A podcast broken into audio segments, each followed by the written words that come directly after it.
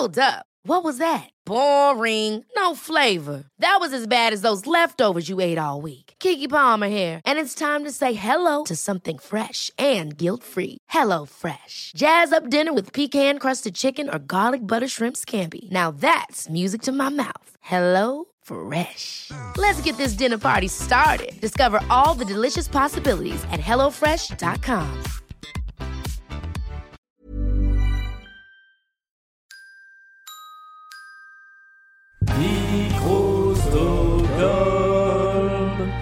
mais où as-tu passé la nuit Dans une rêve partie. Peux-tu me dire ce qu'est une rêve partie Alors, attends, non, de l'ecstasy, ça je te l'interdis. De l'ecstasy, ça je te l'interdis. Euh, je sais pas. Bah voilà, il n'y a pas besoin de plus, ça tournait. Très... Ça tournait Oui. Ah, Ah, merde. de merde.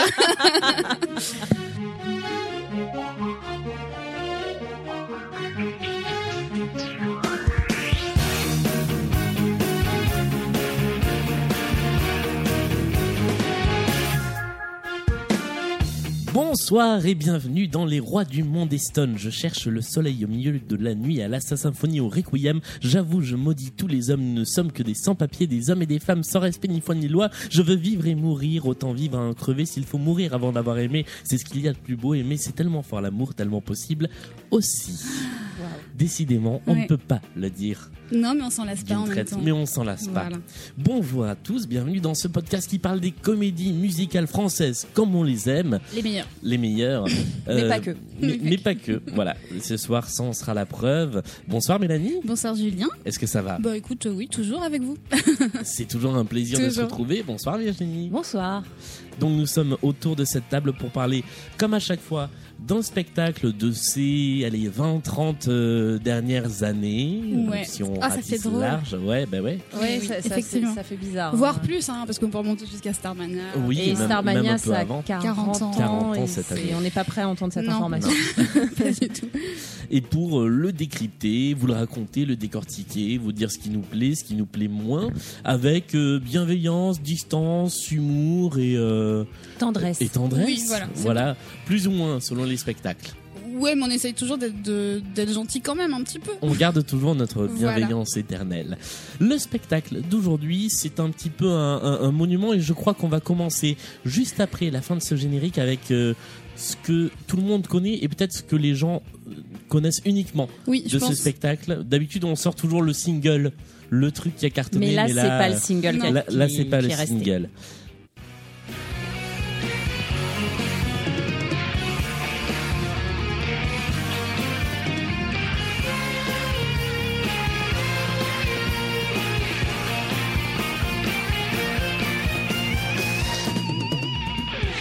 Et si vous avez été sur Internet d'une manière ou d'une autre ces dix dernières années, vous êtes forcément un jour tombé là-dessus.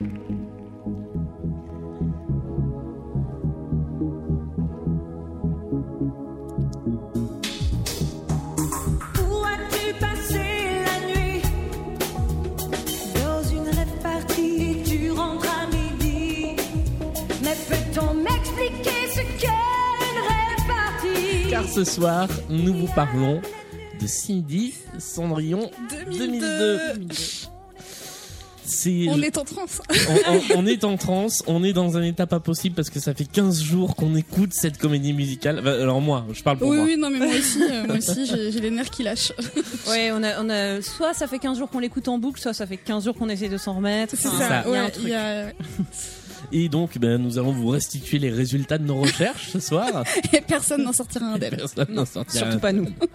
Euh, eh bien, si on commençait par euh, ce que raconte ce spectacle, Virginie. Eh bien, c'est très simple. Cindy est une tentative d'actualisation du conte de fées de Cendrillon, qui euh, qu'on doit à Charles Perrault au départ. Alors, pour la version Plamondon Moussoumara, qui se veut donc résolument street et celtique à la fois, enfin, on croit, euh, Cindy est la fille d'un pilote irlandais un peu connard, pardon, hein, mais euh, euh, visiblement, il avait une meuf dans chaque aérodrome. Et un soir d'oubli de capote, il engendre Cindy avec une, cu- une cubaine qu'il ne reverra jamais. Et par un concours de circonstances, la petite se retrouve confiée à une marâtre légèrement mariniste sur les bords, bien emmerdée d'avoir une belle fille métisse à élever en même temps que ses deux filles officielles, campées par Asia et Karine de la Starac 1. Les années passent et nous arrivons à l'époque des millionnaires de l'Internet. Le père de Cindy est mort, mais lui laisse la gigue en héritage et une belle-mère raciste wannabe Sheila époque disco. Cindy rêve de séduire Ricky, une pop star au goût vestimentaire et au sens moral douteux, mais qui aime la gigue. On n'a vraiment toujours pas compris le sens de ce gimmick. Dans une histoire où les mauvais nightclubs ont remplacé le palais royal et les bijoux Claire's se substituent à la pantoufle de verre. Bref, c'est très, très, très, très, très, très, très compliqué. Oh que oui. C'est extrêmement complexe. Moi, j'ai essayé de résumer à quelqu'un l'histoire de Cindy hier. Ça n'a juste pas marché. En fait, c'est Cendrillon avec tout un tas d'autres trucs chelous qui servent à rien. C'est exactement ça. Voilà. C'est un moment où ils se sont dit, on pourrait faire une adaptation de Cendrillon comme ça, ou alors comme ça, ou si on faisait ça, et, et ils n'ont pas choisi. Et jusqu'à la fin, la dernière minute, c'est incroyable. Oui. Et, et tu sens en fait les idées qui sont arrivées sur la table à un moment où on a dit ah bah non on pourrait faire ça, on pourrait faire ça. Et ça se retrouve dans un bout d'une chanson et Ouais. tu ne le retrouves plus jamais à aucun moment. C'est Ouais. ça.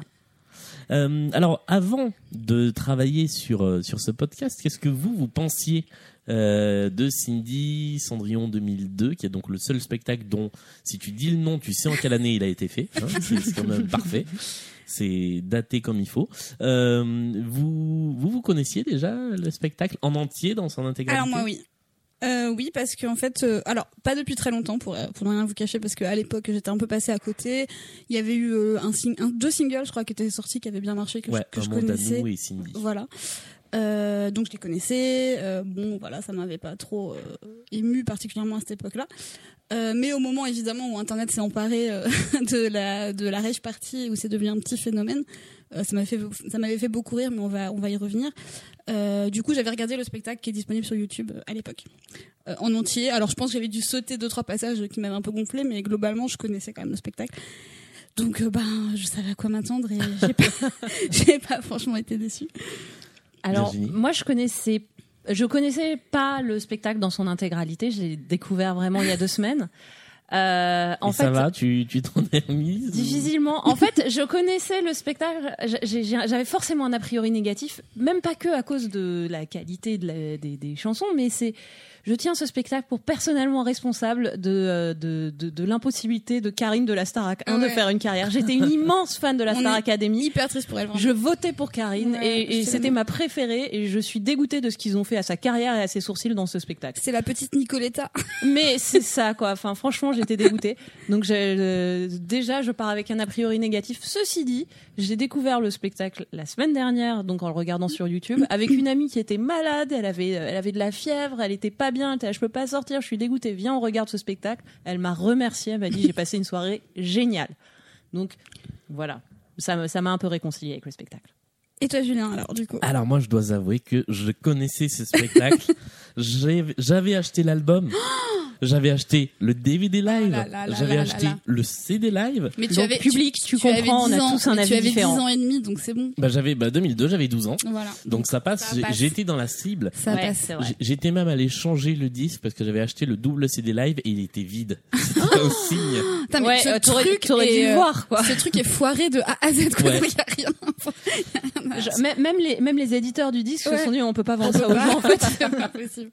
Cela dit, euh, bah du coup, je vais peut-être être le seul à défendre un peu plus ce spectacle parce que il y a des choses que j'aime vraiment sincèrement et je dois dire que euh, au moins en partie, au moins le premier acte, je prends toujours autant de plaisir à euh, l'écouter, le regarder. Beaucoup plus compliqué avec la deuxième partie Ouais. du spectacle, mais euh, moi Cindy, c'est vraiment un spectacle que j'aime bien, même si je lui trouve plein de défauts et même si je le tiens pour responsable, alors non pas de la fin de carrière, de la fin de Karine, de la fin de carrière de Karine, De son non-commencement, de, d'ailleurs. de son hein, non commencement, euh, mais de euh, du- d'une fin de quelque chose dans les comédies musicales de cette époque-là. C'est-à-dire que c'est le moment où ça s'est c'est- ça s'est envolé avec euh, Notre-Dame, Julien, Roméo et euh, Juliette. Roméo et euh, Juliette. Ah, mais c'est euh, le, c'est le jump the shark des comédies musicales, en fait. et, ouais. et derrière, ah, il y a ça qui tombe et plus C'était rien. avant ou après Alibaba Je sais plus parce que Alibaba. C'était après C'était Alibaba. après. Ouais, parce que Alibaba, ça avait commencé déjà à casser un peu la ligne. de Ouais, miel, mais. Alibaba, c'était en même temps que les Dix Commandements.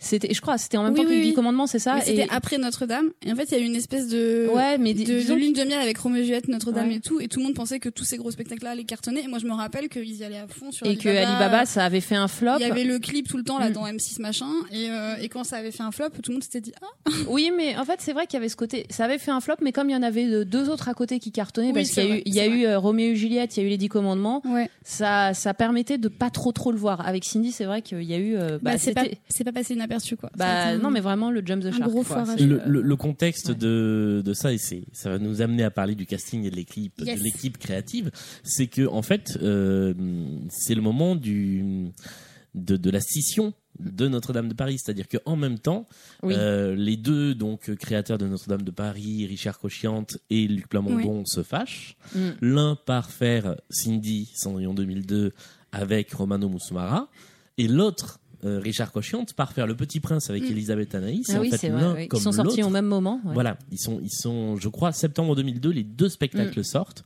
et l'un comme l'autre sont pas des francs succès. Alors, Ouais. en termes de succès critique, il y en a un qui a été un peu plus salué que l'autre, euh, Le Petit Prince pour le coup. Mais en termes de succès euh, public, l'un comme l'autre ont été des flops et Cindy Ouais. est même pas parti en tournée. Ouais, c'est un peu triste. Et d'ailleurs, quand on regarde la captation là, euh, qui est sur YouTube, enfin, c'est le DVD, je pense, euh, on voit le, public faire la gueule. Ouais. Il y, a, alors, il y a quelques plans sur le public et vraiment les gens se font chier. C'est Il y a, vraiment- il y a un Pardon, je truc parle qui, très est, euh, qui est très très particulier. euh, du coup, puisqu'on en parle, je le case ici. Je dois faire un, un big up à, une, à Ginger Force qui a fait une vidéo sur YouTube qui dure une heure où elle analyse Cindy et où c'est vraiment intéressant. Moi, j'ai découvert plein de trucs dont je m'étais pas rendu compte. Bravo Ginger Force. Et elle s'est notamment merci. rendu compte du fait que le plan sur le public qui était utilisé était toujours Toujours le même. Ah, je me suis... mince. Alors c'est marrant parce que je me suis posé la question parce qu'il y a un monsieur très très reconnaissable à Ouais. gauche qui fait toujours la même tronche et je me suis dit il y a deux solutions soit ce mec a une seule expression soit ah ouais. Soit ils ont remis le même plan à chaque Ouais, fois. bah, ça ça, ça se trouve, il y a des gens qui sont partis. Oui, je pense Donc que, il est possible qu'en fait ils aient ouais. tourné sans public. Euh, ou en tout cas des, des, des plans, enfin, ça, ça se fait de temps en temps sur des concerts pire. de tourner une fois avec public, Ouais. une fois sans public, Mm. et euh, de se rendre compte qu'ils avaient oublié des plans du public et de reprendre terrible. toujours le même plan. C'est terrible. Il y a rien qui va vraiment. Alors moi, je, je, je, je- je fais une petite parenthèse parce qu'on on, m'avait dit euh, dans le premier épisode que j'avais été un peu méchante avec Mozart, euh, que j'aimais pas trop. Euh, donc là, c'est un peu euh, enfin c'est un peu tiré sur l'ambulance, c'est-à-dire que c'est facile euh, d'être Oui. très méchant sur Cindy parce qu'il y a vraiment beaucoup de choses qui sont très ratées. Donc je vais essayer quand même d'être constructive. Ah, et euh, de pas euh, faire de la critique gratuite et on va essayer d'argumenter on a moi j'ai beaucoup de choses pas très sympas à dire sur ce spectacle mais Et voilà je veux pas que c'est ce un soit ratage monumental Voilà, ce un spectacle. De toute façon, c'est c'est c'est c'est oui, c'est Ah, une un catastrophe industrielle. un ouais, exactement Ouais. mais euh, mais voilà on va essayer de d'en parler Mais ça n'empêche en- pas qu'il y a des choses effectivement qui peuvent euh, se sortir du lot. Déjà, on pour- je pense qu'on pourrait commencer par euh, parler du casting, voilà très bonne idée allons-y. Voilà. qui est euh, qui lui-même en fait au départ était plutôt intéressant. ouais c'était assez prometteur ouais. Il y avait il y avait des, des bonnes idées, des, des talents qui ont été euh, qui ont été euh, castés. Donc, euh, Qui s'y colle? Alors je m'y colle si vous voulez. Euh, une toute petite seconde je ne suis pas prête. Euh, Donc on rappelle le parti pris se voulait un peu euh, un peu banlieue, Cendrillon des banlieues, donc euh, ce qui collait un peu avec euh, une partie du- des choix. euh, Oui, et c'est assez marrant d'ailleurs parce que donc le rôle principal de Cindy est interprété par Lame, Lame, euh, qui est une chanteuse qui était euh, surnommée la Cendrillon euh, du ghetto euh, Ah oui, à vrai. ses débuts. Oui. C'est En vrai. fait, parce qu'elle vient d'un d'un milieu euh, très populaire, famille d'accueil, etc., la DAS et tout ça, et qu'elle a grandi dans un milieu plutôt très défavorisé, et donc elle avait vraiment ce surnom-là, donc c'était assez drôle Oui. de, de la caster là-dessus. Euh, bah voilà, vous avez quelque chose à dire euh, sur l'âme en particulier? Bah, si ce n'est qu'après, il lui a fallu quand même euh, quelques années pour rebondir. Ouais. Euh, Si elle a vraiment, enfin, est-ce qu'on considère qu'elle a vraiment bien rebondi après ça? Elle a fait petite sœur, je Oui, crois, qui lui a permis Oui, de ça, revenir. voilà. Et, euh, et que non, par contre, euh, j'ai lu euh, parmi les nombreux articles de l'époque qu'elle avait failli quitter le spectacle parce qu'elle trouvait que c'était trop, trop nunuche, que ses chansons étaient un peu trop à l'eau de rose et elle aurait voulu un truc un peu plus Elle n'a pas violent. été très bien servie, ceci dit, effectivement. Et en plus, elle était pas bien servie, je trouve aussi, dans une partie de la narration qui était, qui est quand même centrée sur sur la danse et sur le fait de supposer qu'elle danse très bien, alors que de toute évidence, elle ne sait pas danser, que Oui, ouais. ça ça marche pas euh, dans dans la mise en scène. du C'est coup. donc ouais, ils ont c'était un bon choix de casting et finalement ils en ont ils l'ont pas exploité comme il fallait quoi. Donc ça c'est Cindy. Ensuite Ricky, donc le, le, le rocker euh, Le prince charmant. charmant de Cindy est interprété par Frank Cherbourg qui est Ex. euh, ex, ouais. ex Starmania. Voilà. Euh, voilà, euh, qui est super. Enfin, le, moi je l'aime beaucoup, mais Mais qui, lui, a, a un rôle qui est pas facile. qui a un Ouais. rôle difficile, ouais. Voilà, euh, on va re- revenir dessus en détail. Le papa de Cindy, euh, donc qui s'appelle Ronan, je découvre ça. Oui, moi, Voilà. aussi, je, je Je- découvre. euh, ce, ce prénom est jamais cité, hein, on est d'accord. hein, Oui, non, mais il y a plusieurs prénoms Ouais, qui ne sont pas cités, qui apparaissent ensuite dans le. Donc, interprété par Murray Head, euh, dont on se demande un peu ce qu'il vient faire là-dedans. Mais bon, C'était pour la caution irlandaise. voilà, exactement. Et pour les impôts. Probablement aussi. Euh, ensuite, J- Judy, euh, qui est donc la petite amie euh, de Ricky, la top de modèle. Roman. Non, non, non, pardon. Alors oui, aussi. Euh, J'ai rien et dit. interprétée par Judith Bérard, Une autre transfuge de, de Starmania. donc. exactement, qui est euh, top aussi. Euh, la Palma, donc la, la belle-mère, euh, c'est Patsy Galante. Encore une ex-Starmania. Exactement. Euh, alors Malcolm, l'ami euh, slash friendzone de, de Cindy, c'est Jay. Qui est un ancien poétique lover. Voilà. Euh, alors les deux sœurs Pétula et Tamara, donc c'est Karine Adadou qui est donc euh, qu'on qu'on appelle Karine de la Starac parce qu'on a tous oublié son nom. Euh, donc c'est Pétula. Karine du château de d'Anne-Marie Lévy. Voilà. Et Tamara, donc la deuxième euh, demi-sœur euh, méchante et, euh, et donc euh, interprétée par Asia. Asia Asia qu'on aime, on aime Asia, le R&B tout ça. Euh, ensuite on a Jack euh, qui est donc le manager de Ricky euh, slash Beetlejuice qui est interprété par Patrice Bloin. Et il nous reste Gontran le couturier, euh, qui est le personnage préféré de Julien. J'aime beaucoup, j'avoue.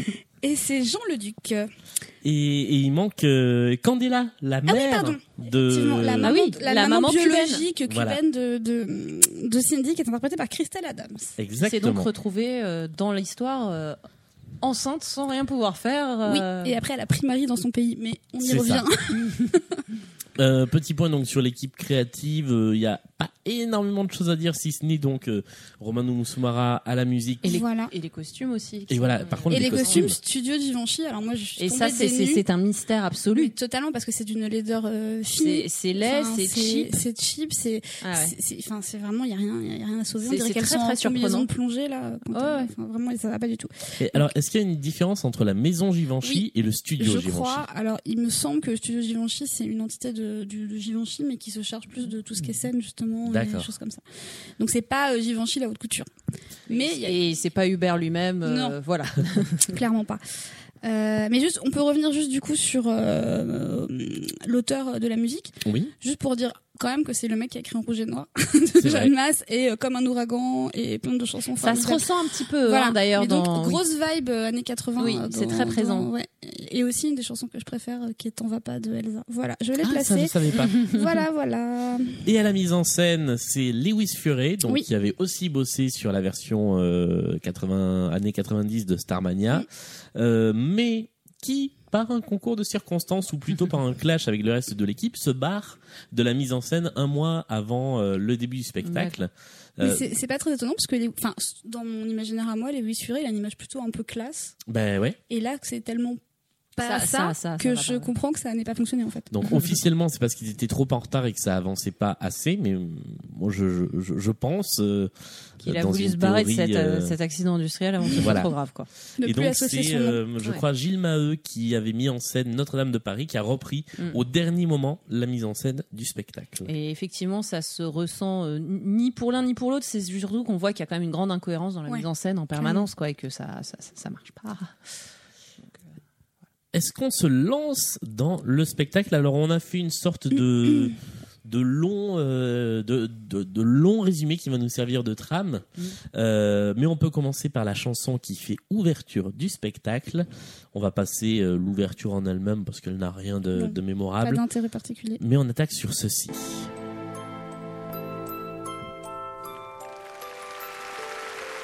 Il y a du monde dans la salle, c'est déjà ça. Pour l'instant. non, pardon, j'ai dit que j'étais. euh, Raconte-moi la légende de Rose la tulipe, celle qui voulait aller au bal. Rappelle-toi la légende de Rose la tulipe, celle qui dansait avec le diable. Attention,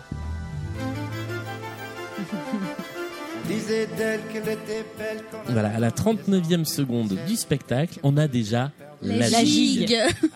qui est en fait le personnage principal de ce spectacle. Complètement. Et c'est un personnage qui brille aussi par son absence en même temps. hein. Je, je, je, je, je ne Elle est là, pas. mais sans vraiment être là. Voilà. ouais, c'est ça. Euh, le spectacle s'ouvre donc sur un flashback en fait, Oui. euh, avec Cindy enfant, mais qui n'est pas Cindy enfant puisque c'est bel et bien C'est l'âme, donc l'âme Oui. euh, Voilà. elle-même, ouais. euh, qui demande à son papa Ronan, aka Murrayhead, euh, de lui raconter la légende de Rose la Tulipe, qui est une vraie légende. Exactement.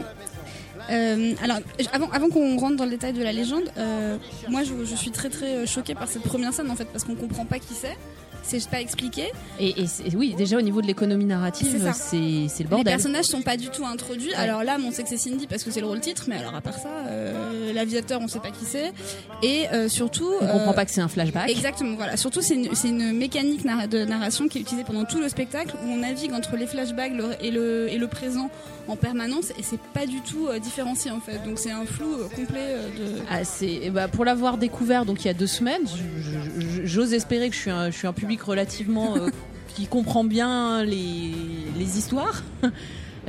Franchement, le, premier pseudo tableau, on va dire, enfin les premières 20, 20 premières minutes, je n'ai pas compris du tout. La- à quelle époque on se situe, Ouais. qui est vivant, qui est mort, euh, qu'est-ce qui est du flashback, qu'est-ce qui est dans la vraie Ouais, vie. c'est Enfin, c'est très très très très confus au niveau de la, de la narration. La mise en place du spectacle est très compliquée et très longue en fait parce que jusqu'à 20-25 minutes du spectacle il ne se passe rien, Oui, on n'est que sur de la mise en place mais c'est très très confus. C'est flou, très flou. Ouais. Et on commence effectivement avec une scène, alors c'est une entrée en matière euh, très très, euh, comment dire, euh, justement inhabituelle parce que d'habitude on a toujours quelque chose qui nous présente un décor, qui nous présente un personnage. Là effectivement on est dans, dans cette légende.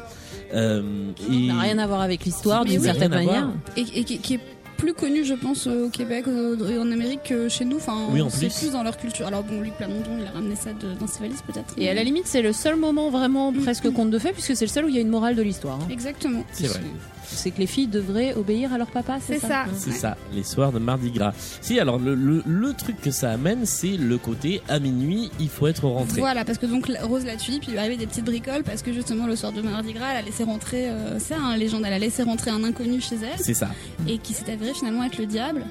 Et Ouais. parce qu'elle avait désobéi et, euh, et finalement, il- alors il y a plusieurs versions. Je crois qu'il y a une version où il l'emmène en enfer avec lui, où il y a une version où finalement elle est damnée et, euh, et elle, elle, me- enfin, elle a une vie euh, de tristesse. Enfin, je sais plus exactement. Alors, en fait, là dans la version du spectacle, version du il, spectacle. il s'enfonce dans les flammes Voilà, de l'enfer, Oui, c'est effectivement. ouais. Exactement. Et, et donc la morale, effectivement, les, les jeunes filles ne doivent pas désobéir à leur papa. petites filles comme toi doivent obéir à leur papa les soirs de Mardi Gras. Ça, c'est un timing parfait. Ah, bah, dans le professionnalisme, Bravo. Euh, moi, moi j'adore cette chanson par contre. Alors, J'avoue que, bah, je sais pas, je la, je la trouve très efficace euh, et pas qu'en ouverture parce que dans l'album, euh, le, le concept album qui a, qui a donné naissance ensuite au spectacle, elle est pas du tout en tête de, de l'album. Mais j'ai toujours beaucoup aimé ce, ce titre. Je, je le trouve, j'arrive pas à expliquer pourquoi. Mais euh, alors c'est clairement pas euh, le côté gigue, ouais. mais musicalement, je le tout, toute la partie. Mais moi, le côté euh, gigue me paraît assez agréable, en fait. Bah, disons que là, c'est une promesse, c'est-à-dire que Oui, tu, c'est tu ça. te dis, ah bah il va y avoir un peu de, de musique traditionnelle celtique, euh, ça va être Ah, sympa. mais moi, j'attendais ouais, Riverdance. ouais, hein. Voilà, exactement. c'est- Pourquoi ouais. pas Pourquoi pas Après sur le fond, C'est c'est juste que oui, on voit pas trop le rapport. euh, Ah c'est c'est un petit côté Jean-Michel, aucun rapport. on voit pas. on- et puis surtout, ce message-là en ouverture, ça veut dire, il va t'arriver des bricoles et ce sera ta faute, ma petite. Ouais. Donc c'est vraiment, tu vois, genre tu, tu, tu À la limite, c'est c'est programmatique de des parties primoraux de de, de Du- l'histoire, Ah hein, oui, qui sont quand même assez orientés sur euh, le, le victim shaming. le victim shaming, euh, le les hommes sont des connards. Ouais, c'est ce qui est ce qui est ce qui est intéressant pour un conte de fées, Oui. C'est vrai. Non, mais c'est le conte de fées totalement, pour le coup, modernisé. complètement démystifié. Il y a Oui. rien de féerique dans ce conte de fées. Oui. Et tu le comprends tout de suite en fait. Ouais. Euh, et euh, je voulais rajouter un petit truc, mais que j'ai complètement oublié. Mais non, je trouve que Murrayhead interprète plutôt bien le texte Oui. par rapport à la version album. Il raconte bien cette histoire assez. euh, assez diabolique en fait. Et dans la foulée, on rentre alors dans ce décor. euh, on n'a pas parlé du décor, mais peut-être que ça viendra dans le, dans le Oui. courant du spectacle. où On découvre donc que Cindy est la fille d'un aviateur irlandais mort dans le crash de son avion et d'une cubaine rencontrée, cubaine prostituée, je crois. hein. Euh, ou enfin, on, on le sait pas Ou clairement. en tout cas, euh, c'est ce qu'elle est devenue de- après Voilà. parce qu'elle s'est fait engrosser par, un Irlandais qui est de jamais mauvaise revenu. vie, hein. ouais, voilà, de mauvaise vie parce que voilà. Qui qu'il a rencontré donc euh, pendant une escale et qu'il a laissé bien cordialement à Cuba avant de se mettre en couple avec une ancienne diva du disco, un brin raciste qui maltraite Cindy. Ouais.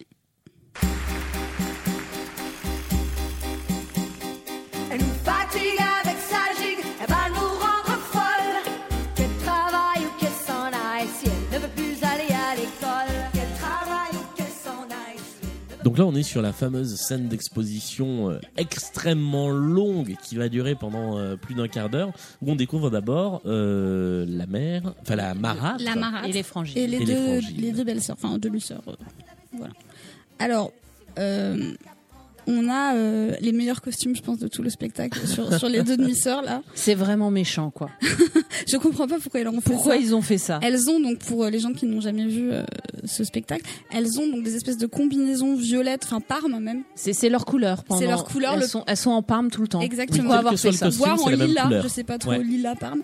Et c'est donc des combinaisons courtes comme des shorties de plongée un peu, enfin, ou des combinaisons de planche à voile. Là. Ouais, elles ont les, ça arrive au mollet. Quoi. Voilà, avec un espèce de corset par-dessus euh, en, en ruban blanc. Enfin, je Et je viens d'avoir une épiphanie parce que bon, vous, vous n'êtes pas, vous n'êtes pas sur, sur ce plateau d'enregistrement, mais euh, il se trouve que, que Mélanie nous a apporté des, des, des chocolats Milka Et et, oui. en fait elles sont habillées en vache Milka. C'est ça. Et c'est terriblement méchant en C'est fait. exactement ça, elles sont en 1000K, exactement, ouais. ouais.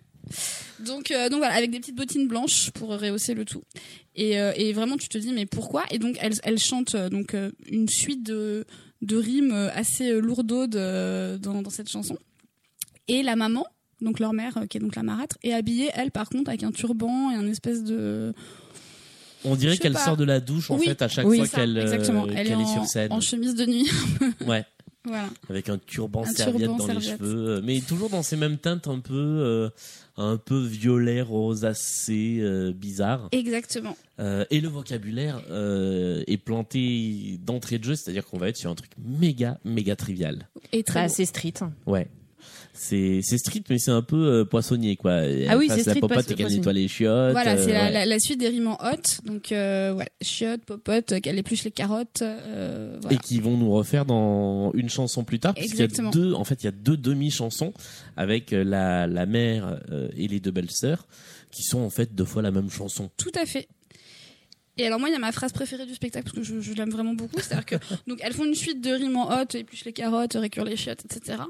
Et donc Cindy rentre sur scène à ce moment-là et elle dit Hum, j'entends des voix qui chuchotent, rime en hot. Voilà les trois chochottes. Alors je ne sais pas. Chuchote, chuchote. Ouais, voilà, chuchote, chuchote. Rime riche. Et après, elle dit il faut que je brosse bien mon plancher, sinon elles vont me tabasser. Car oui, le ghetto. Donc voilà, ça, ça résume bien, je, je trouve, l'esprit de cette chanson. hein. Et ju- juste un peu plus haut, je crois euh, que la, la marâtre dit euh, qu'est-ce qu'on pourrait bien faire pour lui fermer sa gueule? Oui, c'est ça. Oui, c'est ça. J'allais le dire, hein, fermer sa gueule. Ouais, Et ouais, Il c'est- y, a, il y a un nombre de d'incorrections de français. Alors, je suis pas prof de français, mais euh, Ah bah le balariki. le balariki, on, Ouais. on va y revenir. Ça, oui, et oui, et des- Qu'est-ce qu'on pourrait bien faire pour lui fermer sa gueule? Ouais, Je trouve ça très bizarre, très non mal C'est la cité. hein. Ouais. En fait, je pense c'est- que c'est- c'est faussement parce que Luc Plamondon, donc, qui a fait le livret, euh, est pas du tout euh, dans ce type d'expression d'habitude. Donc, je pense que là, il a forcé le trait. il a voulu forcer le trait Ouais. de, de la cité, Oh. le- le- l'aspect euh, l'aspect moins euh, euh, ethniquement mélangé, mais plus l'aspect euh, l'aspect misère sociale Ouais, c'est ça. euh, qui se retrouve dans, dans, dans un français peu châtié, quoi. Ouais. Et c'est c'est limite. On entre ensuite sur donc un nouveau flashback, c'est-à-dire qu'en 10 minutes, on a deux flashbacks. Sauf qu'on comprend toujours pas que c'est un flashback. Sauf que rien ne nous Ouais, le dit. exactement. Euh, effectivement, pour la mise en scène, on peut on peut parler du fait que, en gros, on a une espèce de tronc qui, est, qui ressemble un peu à l'immeuble de TF1 en miniature, avec euh, une branche d'arbre qui tourne toute seule. Ouais. Et c'est le moment en fait euh, où, où la, la branche d'arbre revient. Je- C'est ça. C'est ça, ça elle a fait un tour complet. elle- Et elle est revenue. Le, le père n'est jamais sur euh, sur le sol de la scène. Bah oui, parce qu'il est mort. Ouais. C'est peut-être ça, justement, c'était ça le euh, signe. le, choix, voilà, de Mais c'était trop pour subtil pour le coup. comprendre que c'est un flashback. Autant c'est pas subtil dans le texte, mais la mise en scène un peu trop. C'est c'est d'autant plus mal fichu que euh, dans la version album, par exemple, Euh, le personnage de Cindy dit euh, Tu ne m'as jamais euh, parlé de ma mère. À 15 ans, j'ai le droit de savoir. Donc on comprend que c'est avant. Ouais. Là, c'est transformé. C'est aujourd'hui, j'ai le droit de Oui. savoir. Donc il y a vraiment un côté. euh, on enlève la dimension flashback dans le texte. Il y a que la mise en scène avec effectivement ce, cet arbre, ce chêne irlandais qui tourne. Avec Murray Head qui tourne au-dessus du truc là. en costume d'aviateur. C'est ça. Euh, et donc on a cette séquence un homme qui passe avec plein de petits extraits euh, et plein de petites chansons et c'est là qu'on fait la rencontre de la maman de euh, de Cindy, De la mère Cindy. biologique et grosso modo le troisième style musical différent en 10 minutes, En 10 minutes, ouais. de spectacle et ça donne ça. Moi, fille du soleil, toi qui venais du pays de la pluie. Là-bas, loin de Cuba,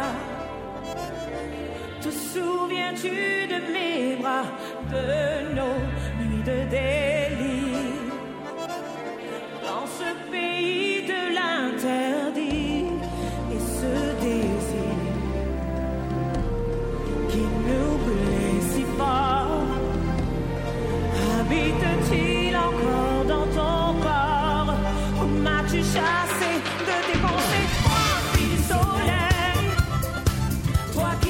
C'est un petit côté Macarena en fait. Oui, bah, ah, Ouais. c'est marrant, j'allais dire, c'est un côté tube de l'été. Ouais, euh, Oui, de- un petit peu, ouais. Et la, la version, euh, je vais vous la, je vais vous la retrouver euh, en, en attendant. La version album, elle est encore pire. Euh, donc le personnage de Candela, la maman de Cindy, interprétée par Christelle Adams, qui ensuite va partir faire un sudoku euh, en coulisses. hein. Jusqu'à la fin du spectacle, Voilà. oui, où elle Oui, revient. Bah, elle revient en figurante. Ouais, mais- exactement. Euh, bah voilà, donc elle, c'est une fille du soleil. euh, Lui, c'est un aviateur qui vient de la pluie. Euh, hop, Et euh, le mélange, ça fait une arabe. Ouais. Alors non mais voilà. c'est ça, c'est euh, le, le choix des. si- le rôle était écrit dès le départ pour l'âme, Oui, on, on lui met pas un père irlandais et une mère cubaine. ben non, ça marche pas du tout. Alors oui, c'est vrai qu'ethniquement, ça marche pas du tout. Et puis. euh, Bon, c'est- plus pour la blague qu'on dit oui, ça, parce qu'en fait. euh, c'est pas, très grave. C'est du théâtre, c'est sûr. C'est peut, euh, c'est la Cendrillon des, des, des banlieues, ça correspond à, à- effectivement à comment elle a construit sa carrière, donc c'est c'est assez, euh, c'est assez Ouais. mignon pour cet aspect-là. Mais, euh, mais c'est vrai que par contre, le côté, c'est- on, on voit que ces origines-là, c'est c'est presque pour euh, effectivement rajouter plus de style musicaux qu'autre chose. Oui. Et c'est- c'est- ça Et, reste et ça illisible, contribue quoi. à ce côté un peu fouillis, on comprend rien, on comprend C'est pas. illisible. Ouais. Ouais. Et alors je vous fais juste écouter donc la version album parce que Ouais. pour le coup on dirait vraiment une démo. Avec la petite guitare funky en plus. Ah oui.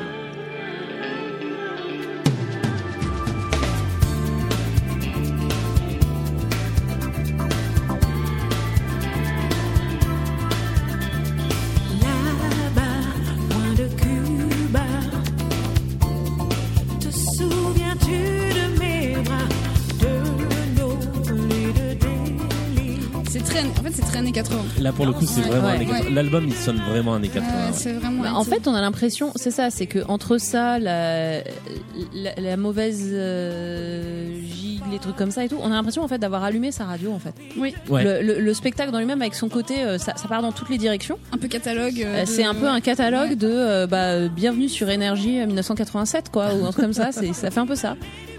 Et euh, partir dans tous les sens, je tiens à dire, c'est Plamondon lui-même qui s'en réjouissait dans une interview euh, de dire euh, ouais, on va, on va, on est allé dans toutes les directions, on a tout exploré. Et Pour- Et et pourquoi ça avoir, donne mais ça. pourquoi avoir tout gardé? Parce, Parce que que explorer c'est ça. bien, mais après il faut faire des choix.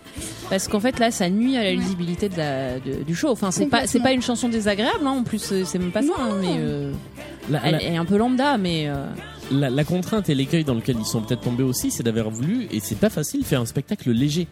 C'est-à-dire que contrairement à Notre-Dame, contrairement à Starmania, contrairement à pas mal de spectacles de l'époque, on est sur un spectacle qui se veut léger et plutôt euh, plutôt sympa à regarder. Et donc, je pense que euh, c'est un peu ce qu'on fait quand on veut faire rire. Oui. C'est-à-dire qu'on essaie un peu tout et euh, Sans se prendre trop au sérieux. sans se prendre ouais. au sérieux. Et du coup, là, ils le font, mais en se prenant très au sérieux. en se prenant au sérieux, c'est très, très précisément le problème, ouais. Et, euh, et du coup, ça, ça marche pas. Effectivement, euh, on, on a un enchaînement de trucs bizarres dans, dans ce spectacle. Moi, ça me fait penser, en fait, je crois, aux orchestres qui font genre le bal du 14 juillet ou les trucs comme ça et qui, qui enchaînent plein de chansons de styles différents avec une orchestration un peu euh, festive. là. Ah bah, j'ai- c'est effectivement, c'est un peu. J'ai ça dans mon collège. Il y a un orchestre Tu vois, voilà, et, les- euh, et les qui orchestres fait Lady. Gaga et puis qui va Voilà. faire Pump Pump Circumstance juste après. euh, ouais. Orchestre de bal, voilà. Il y a Ah un non, petit côté blague, ils le font vraiment dans cet endroit-là. ils font Poker Face euh, au, au tuba et au trombone, c'est génial, j'adore. C'est génial. Et donc sur hum, l'histoire, euh, à ce moment-là, en fait, il y a un truc qui m'a un peu choqué sur la cohérence, c'est que elle dit donc elle, a, elle tombe enceinte, euh, elle a une, fille qui est Cindy, et elle dit euh, oui, je peux pas garder ma fille euh, parce que sinon moi je, dans, dans mon pays je pourrais pas me marier, etc. Euh, voilà, donc en fait je vais la confier euh, à son père et avec toi elle aura une meilleure vie, sachant qu'une une chanson avant on dit que le mec n'a pas d'attache, qu'il couche dans tous les ports, qu'il est tout le temps dans son avion, etc. Ouais. Tu fais pas ça, tu confies pas ton enfant à Et, et puis dans, dans la chanson, elle lui dit euh, Tu ne m'as jamais dit, viens, je t'emmène et je t'offre une autre vie. Donc Oui. en plus, Oui. elle lui, elle elle sait que c'était pas un bon. euh, Voilà, elle Un sait que bon c'est un compagnon, coureur un et mec, voilà. Mais elle lui dit ouais, je te donne ma fille, quand même, elle sera mieux avec toi. Meuf, non. euh, et puis après ça, on fait la rencontre de la deuxième maman de Cindy, la Oui, marâtre, la la. Palma. Yes. On n'a aucune idée de, des circonstances de leur rencontre, mais on se dit comme elle est une ancienne star et que lui euh, faisait tous les aéroports, peut-être qu'ils se sont connus à ce moment-là. Mais on Euh, sait pas à ce moment-là en plus que c'est encore un autre truc qui est hyper mal fait. On sait pas à ce moment-là. Oui, c'est une ancienne euh, star. on L'ancienne star, on euh, l'apprend euh, l'acte 2, la même limite. Ouais. euh, ou non, c'est juste avant la le, le bal à Ricky. C'est ça, ouais. Ouais. C'est à la fin de l'acte. hein. Euh, et donc euh, il y a cette scène de rencontre euh, entre les deux, euh, les, les deux, enfin le, le père et la belle-mère, Ouais. qui s'appelle Mais avant d'aller plus loin, où chacun dit euh, moi j'ai deux filles, moi j'en ai une. peut-être Et la plus merveilleuse famille. hésitation jamais. Ouais. Voilà, et on arrive là-dessus. Mais avant d'aller plus loin, je veux vous avertir. Cindy est une métisse. Alors, Trigger warning racisme. Attention, le racisme. Voilà. Euh, Bah ça, ça, voilà. C'est juste pour la dépeindre comme une connasse euh, Ouais. jusqu'au bout, quoi. Mais euh, Voilà. Mais moi, c'est ce que j'aime bien avec ce personnage, c'est qu'elle elle n'a, c'est extrêmement manichéen, c'est le mal. oui, c'est Oui. ça. Elle n'a Y a aucun bon Il n'y côté. a pas de subtilité. Ouais. Non. Et mais même avec ses filles, c'est-à-dire que Elle les habille en violet, donc oui, non, il n'y a aucune subtilité. dans dans le euh, dans le dessin animé, moi j'ai souvenir que euh, la marâtre, euh, ses filles, c'est c'est tout, les deux. Oui. Enfin, voilà. Oui, c'est ça. elle les vrai, c'est vrai. Et Cendrillon, c'est euh, une moins que rien. Alors Là, que Elle traite elle-même ses deux filles de teubés ouais. et euh, Et, elle, s'en sert, bon, Ouais. vraiment Ouais, euh, c'est une, scrupule. boule, quoi. c'est une boule de fiel en fait. Mm. euh, qui est- elle reproche à ses filles de- d'être juste euh, maintenant une, une mère au foyer. Et, euh, oui, oui, c'est. c'est- Il n'y a aucune subtilité dans, le, dans la narration. Elle est très aigrie, Ouais. cette personne. Donc voilà. Euh, alors la suite de notre déroulé, je crois que j'avais pris les, les choses un petit peu à l'envers, euh, puisque voilà, donc je, je, vous- fais la suite du résumé. Depuis la mort de son père, elle vit chez sa belle-mère La Palma et ses deux demi-sœurs. Tout ça, on l'a déjà dit. Euh, on a, alors voilà, un truc qu'on n'a pas dit parce que c'est dans une chanson qu'on n'a pas écoutée, mais déjà. On sait que sa contrainte, c'est d'être à minuit chez elle, Oui. rentrée. C'est la Ouais. deuxième fois en dix minutes qu'on le sait. Euh, voilà, sinon ça va barder, le diable va arriver. Euh, ce qu'on apprend dans le conte qu'il lui a raconté quand elle était gamine, qui lui a appris à danser la gigue et qui lui a offert une superbe bague étoilée avec un- une petite étoile en cristal qui tourne, qui a sa propre chanson. hein, euh, Oui. Oui. Qui est euh, celui que j'aimerais, qui, qui pour moi est une des chansons les plus passables du spectacle. Ah, moi, c'est une des scènes qui me dérange le plus, en fait. Ah bah, enfin, je trouve qu'elle a aucun, enfin, euh, elle a aucun intérêt et en plus, du coup, elle est, elle, elle est un peu gênante sur le texte. Elle est ouais. très très gênante Ouais. En oui. fait. C'est cette chanson où, euh, où donc euh, on- on- après qu'on ait dépeint le père, donc euh, comme je viens de dire, comme un, un, un- un coureur, un mec qui respecte pas trop les femmes hein, finalement. Oui. Euh, elle, elle dit oh mon papa est mort, etc. Mais bon, celui que j'aimerais devra lui ressembler. Euh, non, Bah, alors, ceci dit, euh, elle tombe bien avec Ricky. oui, mais, du, coup, euh, du coup, ça marche. Mais je sais pas. Alors bon, elle a un, elle a un Oedipe hyper fort, hein, mais euh, Mais c'est hyper Ouais. problématique. oui. mais c'est très très problématique, ouais. Mais euh, bon après avec elle, euh, globalement, enfin je pense que de, de sa position d'ado, je pense qu'elle se rend pas forcément compte qu'avec les hommes, euh, qu'avec les femmes, il a été, euh, il a été infect. Peut-être. Euh, puisque par contre avec elle, il est très, euh, très attentionné, il lui ramène un petit truc à Ouais, chaque ouais, c'est voyage. vrai, voilà. Je pense qu'il y, a- il y a ce côté-là qui est un peu plus innocent euh, de la part d'une d'une Cindy dont on n'a pas l'âge en fait. C'est peut-être ça aussi qui est, qui est un peu gênant, c'est que euh, là, au moment où elle fait ça, elle doit pas être loin des 30 ans. Oui, alors que. Euh, euh, bah là, là, j'ai regardé, elle a 47 ans. Donc, euh, Oui, c'était- bah, oui, c'est ça, ouais. Et, et c'est vrai que je pense qu'elle doit inca- incarner quand même malgré tout une adolescente très jeune adulte, Ouais. Mm. puisque c'est ça dans l'histoire en tout cas de Cendrillon. Mm. Et que on n'a pas cette information-là, donc on n'a pas cette lisibilité. Nous, on Non. voit une femme d'une Oui. trentaine d'années en fait, hein, Ouais. qui vit encore chez sa Et moi, mère. et il y a un autre truc qui me dérange euh, à ce moment-là du spectacle, c'est qu'on est à peu près à 20 minutes de spectacle et on a parlé que du père. C'est vrai. On ne parle que de ce mec depuis le début. Et il ne s'est rien passé, il n'y a pas eu d'action, on a Non. juste planté Et on n'a toujours pas totalement compris s'il était vivant ou mort Oui, au passage au niveau de la mise en scène. Ouais. Si on, si, alors on arrive sur le moment où euh, la, la belle-mère chante quand son avion s'est couché. Ah oui, c'est vrai, c'est ce moment-là. Oui, oui, c'est Voilà, vrai. c'est là qu'on comprend vraiment. Et qu'elle dit mort. mon corps s'est refermé, on n'a pas trop bien compris si c'était le deuil du père ou une ménopause précoce. Oui. En tout cas, maintenant, il dort sous la mer, dans son sa carlingue pour cercueil. Et c'est là qu'on rentre dans l'action. Enfin, après, euh, allez, 25 minutes de spectacle, il se passe un truc. Ouais. Grâce à ces réseaux, La Palma, dont on ne connaît pas le prénom mais que le pseudo, euh, eh bien, arrive à avoir des invités au Galaxy euh, pour la fête d'anniversaire de la rockstar Ricky, euh, donc le, le le mec qui compte là, le mec qui le pèse. mec qui pèse, ouais, dans le Mm. game. Et euh, les deux demi-sœurs sont super contentes et moi, je dois avouer que c'est une de mes chansons préférées du spectacle. Samedi soir au Galaxy. Ce matin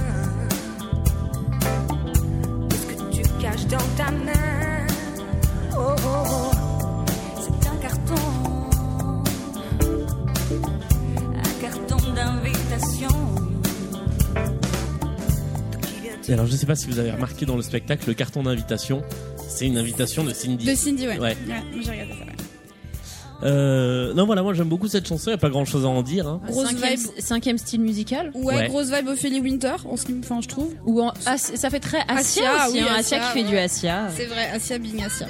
Euh, c'est c'est l'introduction du R&B et franchement c'est pour ça qu'on est venu quand même quand on a su Oui, Exactement. au moins c'est au, au moins c'est un moment très cool parce que euh, les, les deux font ce qu'elles font Ouais, c'est de ça. mieux, donc en fait euh, c'est très c'est bien. totalement ce qu'on attendait Ka- euh, Karine fait beaucoup casting. de waouh waouh. Mais c'était ce qu'on aimait bien dans la Starac. Oui, oui, oui. C'était, c'était ce que le casting promettait vraiment, donc euh, ouais, ça marche.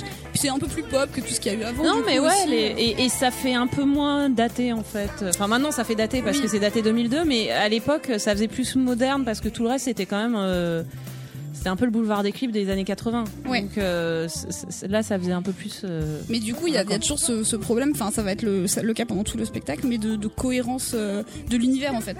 Parce que d'un seul coup c'est R&B, le Ricky il est très rock'n'roll, mais rock'n'roll euh, années 80. euh, Ouais. oh, je suis C'est rock. Thierry Hazard. hein. Oui voilà, c'est Thierry. Thierry. J'aurais dit c'est Van Halen, mais euh, Ah on non, non, c'est part. Thierry Hazard. C'est va- vachement plus variatoche que Van Halen. Euh, mais oui, oui, donc il n'y a pas, il y a pas de, de cohérence quoi. On sait pas du tout dans quel univers on est. Ça parle de trucs interstellaires et tout à un moment donné, et puis en même temps euh, de. Ouais. Voilà. Ah non, ça, ça part vraiment. Ça part dans beaucoup trop de directions. Exactement. Toujours la même chose. Euh... Bah voilà. J'avais, j'avais encore une remarque à faire, mais je Tu l'ai. l'as Si, mangé un changement de texte aussi par rapport à la version album, et c'est pas, euh, comment dire, c'est pas négligeable. C'est que dans l'album, le bal est sur le thème des mille et une nuits, D'accord. et ça devient dans le live un bal sur le thème des oiseaux de nuit. Moi, j'aurais été eux, j'aurais laissé sur les mille et une nuits. Bah ça, aurait en- expliqué après. euh, la suite. La- le costume d'après. Voilà. Euh, et dernière petite remarque, il y a un truc que je trouve quand même très chouette, c'est que par rapport à l'album, et ça arrive quasiment jamais sur les spectacles qui sont joués sur bande orchestre, euh, toutes les chansons ont été rejouées, réenregistrées, et en fait on a l'impression d'avoir des vraies versions live, donc on sait que Ouais. c'est pas des, euh, des, des, des musiciens qui jouaient en live, mais il y a quand même un enchaînement des chansons quand Ouais. on est dans un style musical euh, qui est plutôt, euh, plutôt bien fichu. Et celle-là, on est, euh, on est assez bon témoin parce que on a vraiment le côté bah, presque live quoi du Mm. truc. Voilà. Et puis on découvre donc bah, Ricky, Bah oui. Le... le la rockstar. Euh, Donc l'équivalent du prince charmant dans cette version de l'histoire. Voilà. Tu Et- dis ça avec tellement de. Non, mais je pense que vous pouvez, euh, si vous connaissez pas Cindy, imaginez, visualisez pour vous ce que peut être le prince charmant d'un d'un conte de fées. Vous l'avez devant les yeux. Et maintenant, Vous faites le négatif de la photo. Dans les pubs de Manchester, où mon père nous traînait le soir, chantant des chansons. Dis-moi où t'as entendu Van Halen là. Avec ma sœur au sur l'intro. et mon frère à l'accordéon. Ah, on a de la gigue. Stylisé, mais de la gigue. Oui, exact. Alors les shillings, Oui, bah, dans quelle époque sommes-nous Parce que la dernière fois qu'on a payé en shilling à Manchester, ça date pas d'hier quand même. Ouais, parce que même si peut-être que c'était une espèce d'effet de réel parce que euh, le Royaume-Uni n'était pas rentré dans la zone euro, mais ça ne marche quand même pas en fait. pas des shillings. On est en 2002, donc c'est encore un, un sujet poignant, mais, mais malgré tout. euh, allez, mais- mettons euh, Ricky, il a 30 ans. Euh, ça nous envoie où? Ça nous envoie à la fin des années 70 Oui. Non, non, Non. ça le fait pas. ça passe pas. Et euh, je voudrais faire un trigger warning euh, cette fois-ci euh, contre euh, euh, la, la- la discrimination anti euh, anti prolo. Parce que quand même dans cette ville où on devient chômeur ou footballeur, Oui, c'est c'est le résumé de Manchester par euh, Pas Ricky. par Ricky et donc euh, Luc Plamondon par par proxy. Ouais. Il y a, euh, il y a, il y a dans cette chanson, euh, euh, moi, un truc qui me, enfin non, d'ailleurs, c'est pas dans la chanson, c'est dans la mise en scène. Il y a deux trucs qui pour moi sont terribles. Il y a le costume de Oh Ricky, Ah là. là là. qui donc laisse un téton apparent, mais juste un téton. C'est c'est un cuir, un- cuir. il y a Ouais. un demi cuir avec téton apparent. C'est ça. C'est, c'est, c'est, enfin, je Ça- veux dire, personne dans les années 2000 ne se ferait comme ça. Dans Personne. le... Alors après, euh, moi, je, moi, ça me fait forcément penser euh, au, au- au début du boys band Take That, euh, qui t'expliquait qu'ils ont commencé dans les boîtes de Manchester, dans les boîtes gays de Manchester, et ça fait totalement Ça penser fait à ça. ça. Ça fait boîte gay que années 80. Si vous regardez ouais. le clip de Do What You Want de Take That, c'est vraiment ça leur tenue en fait. Euh, Ah oui oui, oui, et puis ils jouent avec de la Jello Food à la fin. Ils font une bataille de Jello Food avec Robbie Williams qui a 16 ans et qui est peroxydé et, et ils ont ils sont tétons apparents et je pense que c'est super pas légal. Et, et ben en fait la Ricky me fait penser à ça.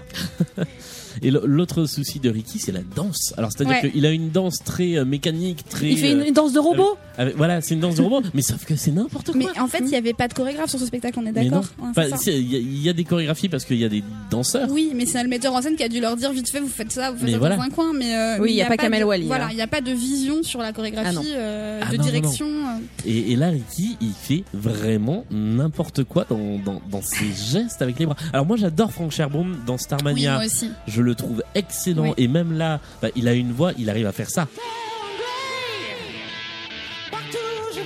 Alors c'est Patrick Juvet un peu. Ouais, c'est un peu Patrick Juvet, mais c'est pas de la voix de. hum, C'est, c'est, enfin, Non, il- c'est pas de la voix de fausse. Ouais, mais voilà. c'est pas raté en fait, Non, parce non, que c'est vrai ça. que dans, dans- même dans des comédies musicales plus réussies, on Mm. peut avoir des moments où on distingue clairement que tel ou tel chanteur a pas réussi à placer une note. C'est vrai. Et c'est vrai que là, faut reconnaître, euh, même ça, ça, ça vaut pour l'ensemble du, du Oui, spectacle, oui. je- et je crois qu'il n'y a pas de moment où on se dit ils sont faux ou ils, Ah, vocalement, ils sont tous au ils top. sont hein. tous au top en fait. C'est pour ça que c'est- c'est c'est- c'est vraiment un gâchis monumental parce que lui, il est très très bien en fait. hein. c'est, du. En fait, c'est très Plamondon, c'est-à-dire que c'est vraiment. un- un- et c'est d'ailleurs Oui. étonnant parce que lui n'est que sur les textes, Mm. mais c'est vraiment un spectacle de performance, de performance vocale. vocale, comme l'était Notre-Dame, comme l'a Avec été une, une grosse amplitude euh, de notes, euh, je sais pas comment on C'est dit. de la bonne grosse voix qui porte à la québécoise. Ouais, Et c'est et c'est c'est- ils sont très très bons. Non, hein. Lui, il, très est, bons. il, il est très bien. Ouais. mais, mais effectivement, il a un personnage qui, à mon avis, pour moi, est le euh, personnage le plus mal servi de tout le Et il spectacle. est super ingrat en fait. ouais. ouais.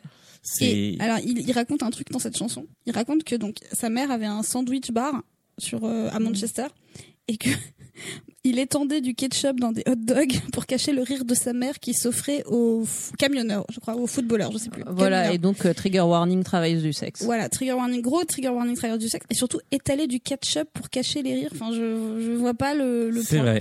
Mais voilà. J'avais jamais fait gaffe à ça. mais Ah, c'est très très gênant. Étend- il dit étendait du ketchup d'ailleurs. Ouais, c'est c'est la machine à ketchup qui est musicale. C'est un jukebox à ketchup. Exactement. Euh, non, c'est alors en plus c'est une chanson assez assez dark euh, au niveau de, de ce qu'elle raconte parce que c'est toute l'enfance euh, pauvre de Ricky. C'est ça.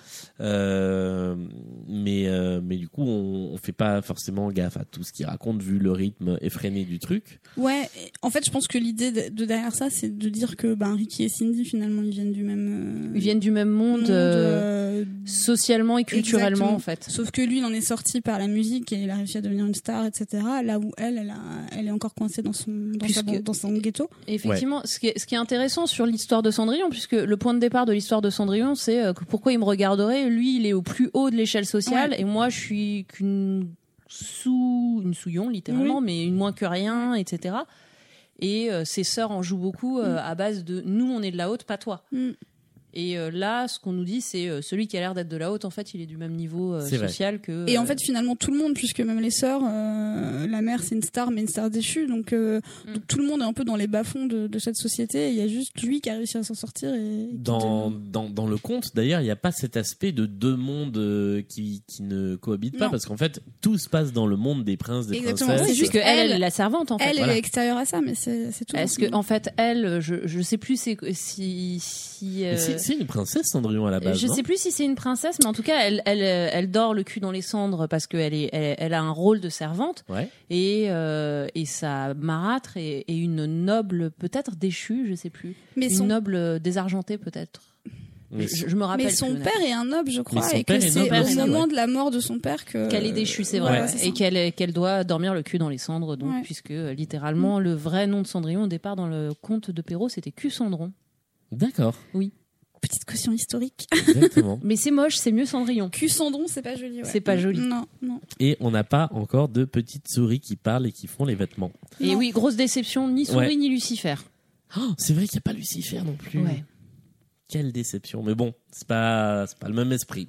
Oui. C'est pas exactement pareil. Et on va faire la rencontre donc du seul chanteur euh, qui chante avec un accent québécois. Ouais, alors puis fort, hein. Ouais. Je... Ah oui, qui a, qui a des moments où il se prend un peu pour Roberto Alagna. C'est le Vincent. Niclot québécois. Il chante comme ça tout le temps. Et ça, ça nous fait donc, euh, j'ai arrêté de les compter, les nombreux genres musicaux, mais là, euh, c'était une espèce de tentative de chant lyrique. Totalement. Ouais.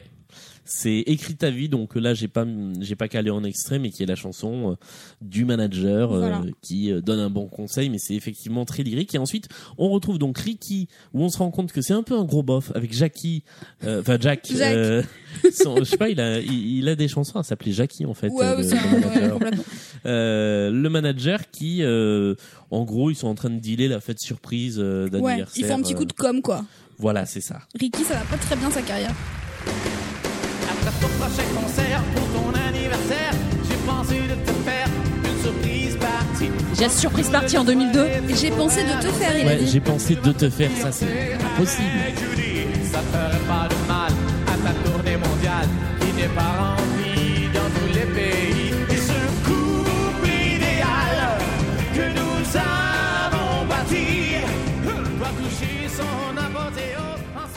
Alors, par contre, il y a un truc qui est plutôt euh, plutôt chouette, c'est que c'est la première fois, je crois, depuis le début du spectacle, qu'on entend chanter à deux voix, Oui, Oui. parce que les demi-sœurs chantent à l'unisson, quasi tout le monde chante vrai. à l'unisson.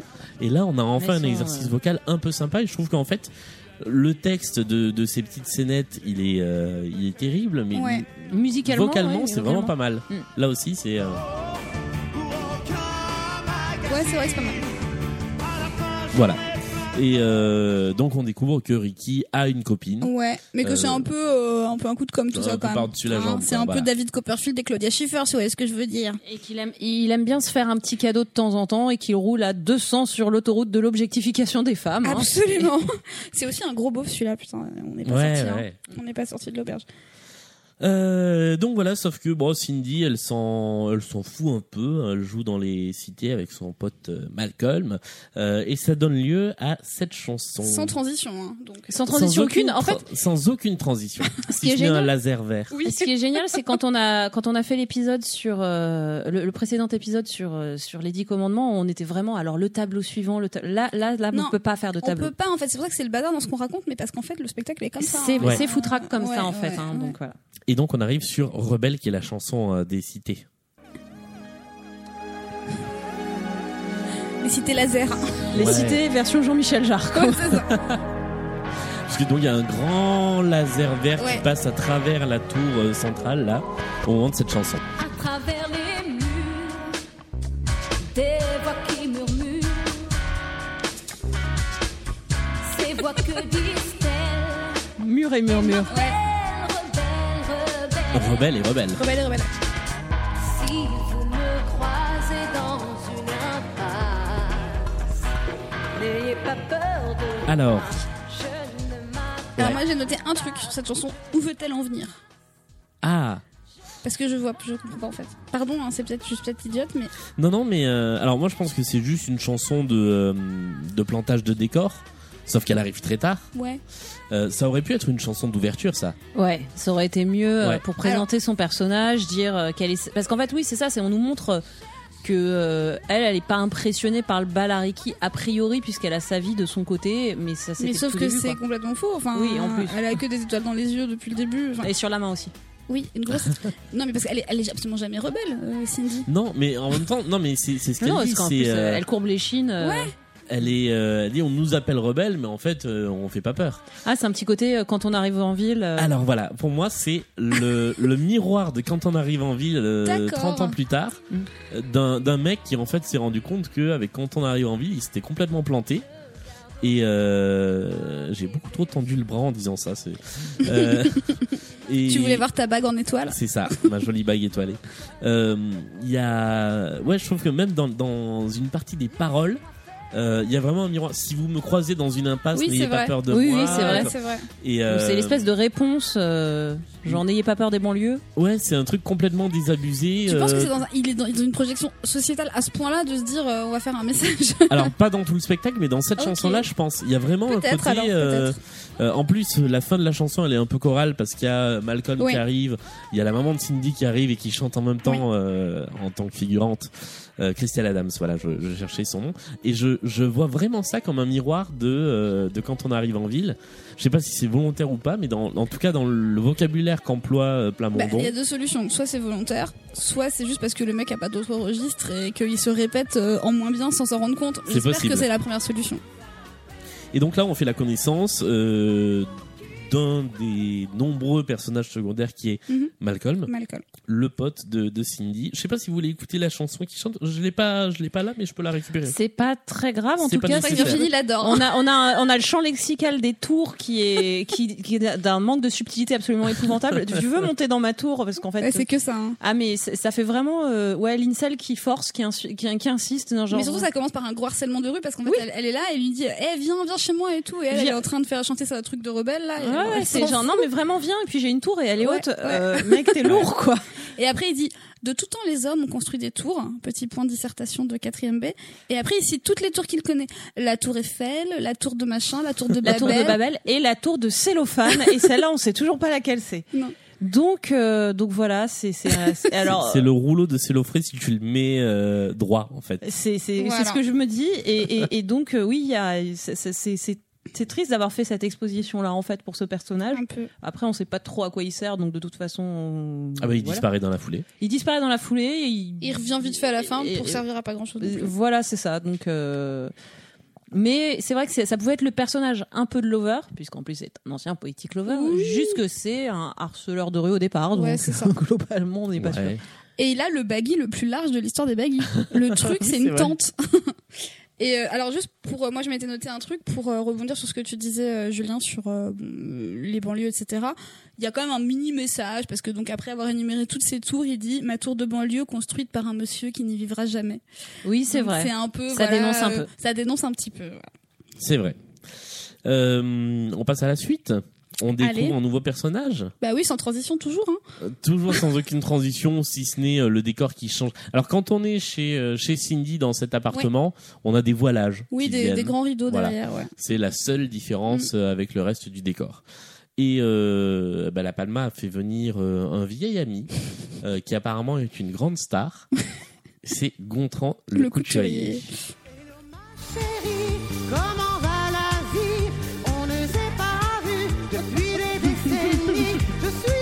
Mais moi, qu'est-ce que j'aime cette chanson. Vous trouver ici, d'après les échos, je vous voyais plutôt amis, amis ou Acapulco. Là on est soudain je sais pas au paradis latin ou euh, Ouais, bah, en fait, il me fait penser, euh, il me fait penser à Darian Lake euh, dans la saison 6 de euh, RuPaul's Drag Race, quoi. C'est Ah oui, oui, bah, il y a, oui, il y a vraiment un côté ça, ouais, un Ouais. côté fabulous. euh, Ouais, ouais. Alors moi j'ai. Et donc c'est la marraine fée. c'est ça. On le sait pas Donc, encore, mais, en même mais temps, quand on l'entend chanter, on comprend que c'est la fée. Oui, c'est. Pardon, c'était nul, mais bon.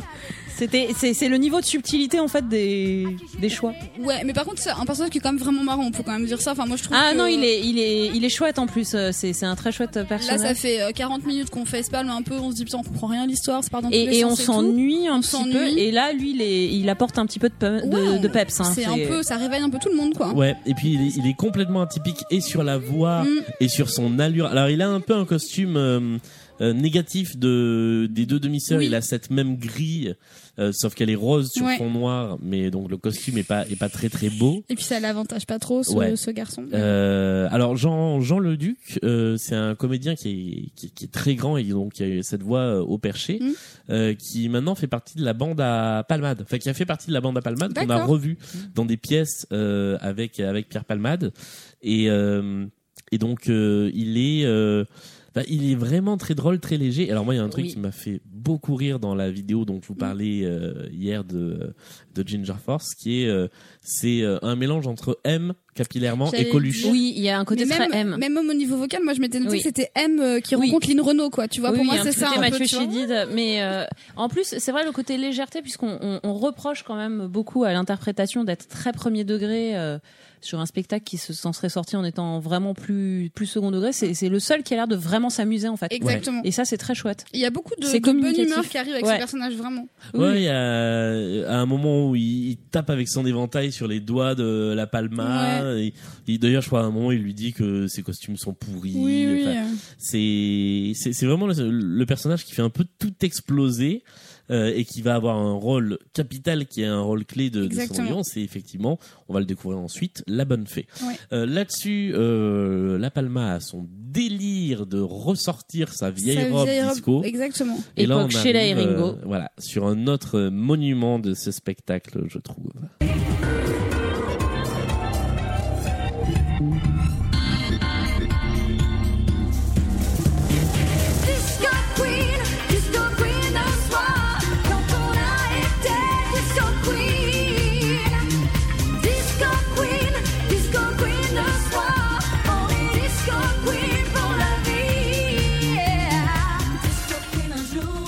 Alors, euh, là, les gens, donc tous le, le- le- le- les danseurs, sont habillés en lurex, euh, enfin en, en spandex argenté. Ouais.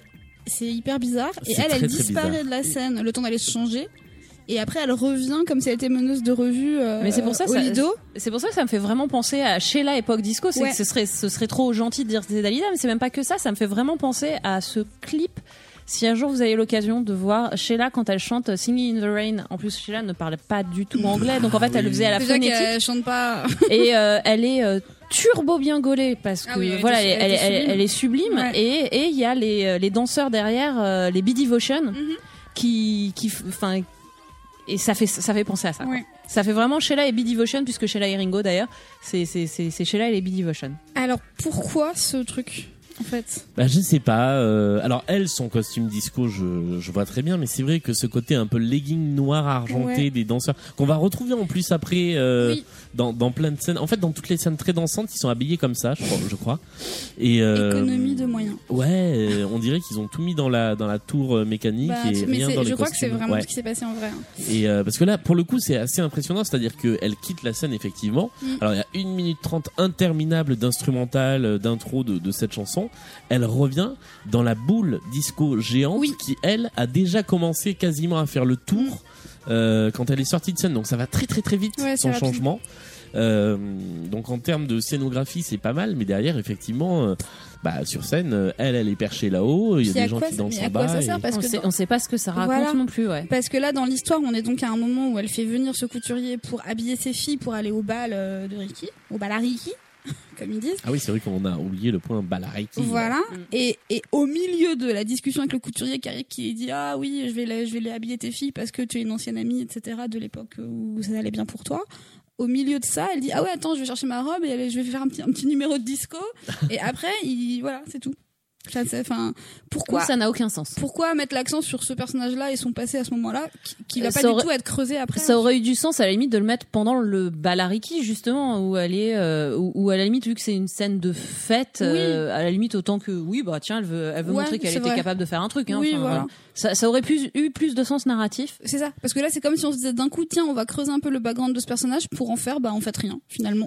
Après, euh, alors il y, y a deux trois petits soucis encore une fois dans le passage de l'album à la À la scène. à la scène, c'est-à-dire que la chanson de l'album était plus longue et elle est amputée là d'un bout qui se retrouve beaucoup plus tard dans Ah le spectacle euh, sous un autre nom, sous le nom de Délivrance, euh, où en fait elle raconte euh, ce qui ce qui lui est arrivé dans la vie en gros euh, Mm. et comment elle en est arrivée là et du coup je trouve que la chanson dans sa version intégrale sur l'album euh, raconte beaucoup mieux la frustration ouais ça a plus de sens du, du, du personnage Et ça sert plus à planter effectivement le personnage et ce qui, la façon dont il se comporte, j'imagine. Du coup. c'est le moment un peu ouais dans quand t'as le, le bad guy ce moment un peu pseudo rédemption ou en tout cas explication de euh, de ce qui le motive en Ouais, fait ouais. Et, et en fait, euh, la, la Palma, c'est tout pour sa gueule. C'est-à-dire que ce qui l'intéresse, c'est de pas forcément de faire son comeback, mais de de remettre un pied dans ce dans cet univers dont elle a été éjectée. Oui.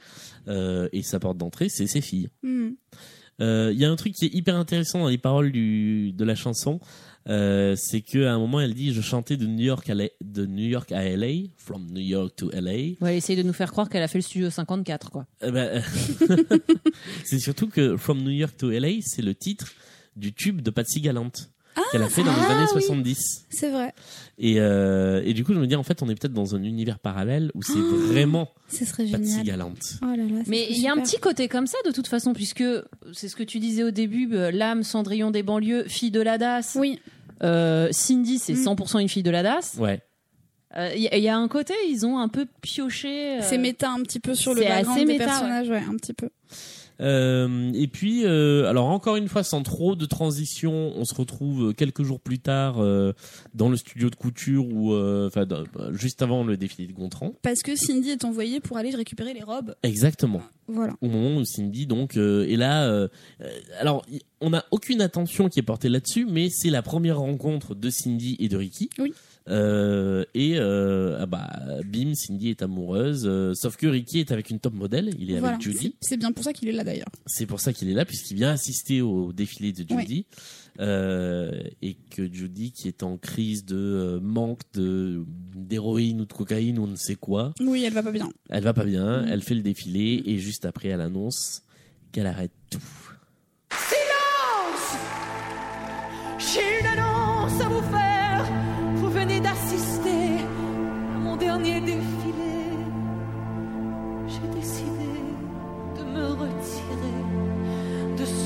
métier qui vous fait rêver.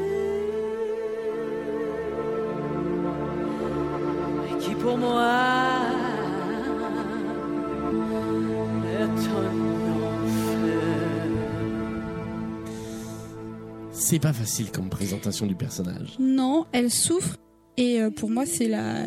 C'est- C'était la spotlight un petit peu. C'est-à-dire que c'est vraiment, euh, enfin, pour faire du, pour rester dans le dans le plamond d'onverse, Ah oui, c'est- complètement ça, quoi. C'est-à-dire, euh, elle est adulée, aimée, mais elle souffre de de, de ça et elle Mm. veut se retirer euh, des- du regard du public parce que ça la fait souffrir. Donc c'est complètement ça. Et même vocalement un petit peu, je trouve, Oui, oui. Ouais. on retrouve euh, des, des, des choses de Diane Dufresne ou de gens qui ont interprété Stella, Stella Spotlight, je trouve, dans cette voix très puissante qu'a Judith Bérard. Donc on est euh, complètement euh, dans une ressucée un peu de, de ce personnage qui est le meilleur personnage de Starmania, mais ça on aura l'occasion d'en reparler plus tard. En temps voulu. Euh, la- c'est vrai que la présentation de, de Judy est vraiment compliquée parce que elle a pas de chanson au départ. Non. Elle arrive sur cette préparation de défilé où on comprend pas bien qui c'est, même si on en a parlé. C'est le personnage dont on a le plus parlé depuis le début, puisque les demi-sœurs en parlent euh, dans la scène du Galaxy. Euh, Ricky et Jack en parlent ensuite, et là enfin on découvre Judy. euh, qui est en fait sur ce sur ce moment de douleur parce qu'elle est vraiment elle dit je vais m'écrouler et dans la foulée donc il y, a- il y a ce passage cette chanson qui vocalement est assez puissante Très puissante, oui. euh, on est bien d'accord tous qu'elle plaque Ricky à ce moment-là. Bah oui, moi c'est ce que Oui. je comprends. Parce que les, les derniers Elle plaque mots, euh, tout globalement. ouais, enfin, voilà. oui. Mais elle dit je vais, je vais vivre pour moi ou un truc comme ça, non? Elle dit En, pas un en truc fait, c'est ça? Euh, le, le titre de la chanson, c'est Vivre Oui, pour voilà, moi. ça. Et elle Et donc, termine elle dit sur, vivre pour euh, moi, ça veut dire vivre sans toi. C'est ça. Euh, donc là, on est sur Ricky à ce moment-là, il est dispo. Ouais. Euh, et ça aussi, ça va avoir son intérêt pour le reste du, Mais oui. du spectacle. Parce que quelle drama queen celle-là quand même. Mais oui, à un moment, euh, tu te plains pas. C'est ça. Mais bon, elle est pas dans son état normal. Voilà. Et on le sait, et on le voit, et elle va mal. Et donc, euh, voilà, ça se termine comme ça. Vivre sans toi. Sans toi.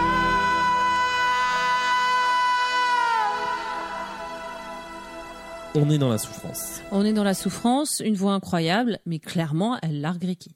Voilà. Euh, Là-dessus, euh, bon, Ricky chante que, bon, euh, du coup, il a un peu de mal à, à se faire à cette idée. Enfin, Ouais, ça, ça va, Ouais. ça perturbe un peu ses projets, quoi. Voilà. C'est-à-dire qu'il voulait annoncer ses fiançailles avec euh, avec Judy ah, euh, au moment de, du bal à Ricky, c'est-à-dire au moment de son anniversaire. Mais pour- tout en se faisant un petit cadeau quand même. tout en se faisant un petit cadeau. Mais euh, voilà, c'était un, comme on dit, un PR stunt, c'est-à-dire il voulait un peu euh, faire un petit un petit coup, quoi, pour euh, pour sa relancer sa carrière et remplir euh, voilà remplir ses, ses salles de concert. Euh, Là-dessus, euh, on a une chanson très comédie musicale qui s'appelle Je l'aime en secret, Mm. euh, dans laquelle on découvre donc que Cindy aime Ricky en secret depuis à peu près 3 secondes. Ouais, c'est ça, c'est encore un syndrome de la petite sirène. Ouais. Et que euh, Jay, Malcolm, aime Cindy depuis à peu près toujours. Ou- ou- Ouais. Elle était pas sortie en single ou un truc comme ça à un moment, celle-là? Ah, je sais pas. Parce que j'ai donc, je l'avais pas vue, j'ai découvert il y a deux semaines et cette chanson, je croyais, j'étais sûre de l'avoir déjà vue avant ou de l'avoir euh, entendue. Je sais que le single c'était euh, Fou d'amour et de désir, je sais Ouais. pas quoi, mais je me demande si celle-là elle est pas sortie. ou Mais il y si avait elle un il y avait un duo euh, euh, Malcolm Cindy qui est sorti en single, mais c'était pas celui-là. D'accord, c'est marrant. Ah parce ouais. que J'étais persuadée que je l'avais déjà entendu. Euh, Ah peut-être que si. C'est peut-être ça alors. je sais hein. plus. Je sais plus. Attendez, je vais. Le premier single c'est Un monde à nous, le deuxième single c'est Cindy, et il y a peut-être eu ça en troisième Si single si, mais alors. tu dois avoir raison, ouais. ouais. Ouais, c'est possible. je- parce qu'il y a vraiment un duo qui était sorti, c'est sûr, euh, de elle avec Jay, donc euh, c'est. c'est Bah, je crois que c'est la seule qui chante ensemble. Bah donc c'est ça. Euh, Enfin, ensemble, mais pas, euh, mais pas au même endroit. Il y a plein de chansons comme ça dans le spectacle, de personnages qui chantent ensemble, mais alors qu'ils sont pas du tout à côté. Ouais. Ouais, mais c'est un- il y a un peu ce, ce schéma-là aussi dans, dans Notre-Dame de Paris, par exemple, avec les, il y a, il y a des duos euh, Quasimodo et Esmeralda qui sont un peu sur le. Ouais, Moi j'aime bien ça en fait, parce Ouais. que c'est des personnages qui finalement à ce moment-là ont les mêmes euh, choses à exprimer, mais Ouais, c'est pas ça. pour, forcément pour les mêmes raisons, et pas forcément. Donc ça marche bien, je trouve. Mais il y a, il y a dans ce spectacle, j'y reviendrai un peu plus tard, une grosse structure en miroir. Mhm. Euh, Il y a énormément de dualité et musicale Ouais. et dans les thématiques qui sont euh, qui sont explorées. Ça, en termes de d'écriture et de conception, pour le coup, c'est c'est vraiment pas mal. Ouais, je suis d'accord avec toi. Merci. Mais je t'en prie. Euh, on arrive sur euh, la préparation du bal. Donc, euh, La Palma fait habiller ses filles, elle leur fait répéter le disco, et là, elles se prennent à rêver à l'arrivée de Ricky. Et tendez l'oreille parce que peut-être il se pourrait que la musique vous rappelle quelque chose.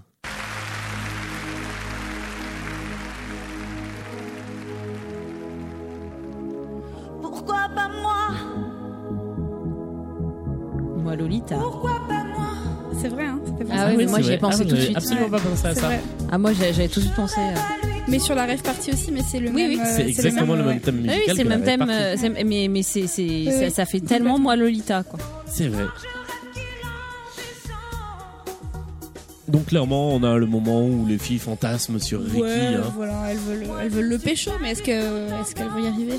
Suspense. Mhm. Et en même temps, ça rend du coup, par, euh, par effet de miroir, ça rend plus intéressant la rave party parce que là, c'est le moment où elles espèrent, waouh, le prince charmant.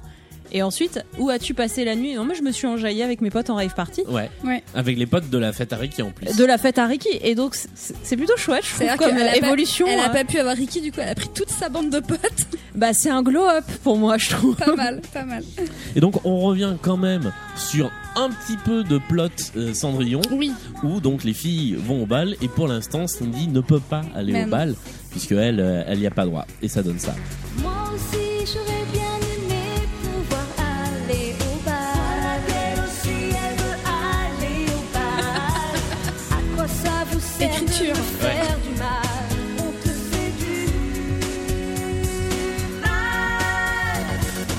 jamais compris cette reprise on te fait du mal. Ouais, je sais je- pas si c'est une question ou euh, mais oui, on te fait du mal. bah, je pense qu'elle l'affirme, euh, ouais, Ouais. c'est une affirmation. Quel Mais- plaisir. Mm. Euh, voilà, donc moi j'aime bien cette chanson et euh, ça fait partie bah, de la structure. Enfin, c'est même pas une chanson, c'est une transition. C'est l'introduction à la rave party. et Voilà. Oui, c'est voilà. ça, rien que pour ça. C'est la chanson midinette, quoi. Et puis, que c'est euh, des ados. Ouais, c'est ça. C'est ça. Exactement. Mm. Euh, et puis là, on débarque donc au Galaxy. Euh, J'aurais été très amusé, tiens, qu'ils se retrouvent à jouer euh, le truc en tournée au Galaxy d'Amnéville. Ouais, ça aurait été marrant. Euh, voilà, juste pour le côté très méta du truc. Et donc là, on est sur la grosse scène finale Ouais. de l'acte 1, Envole-moi vers les étoiles.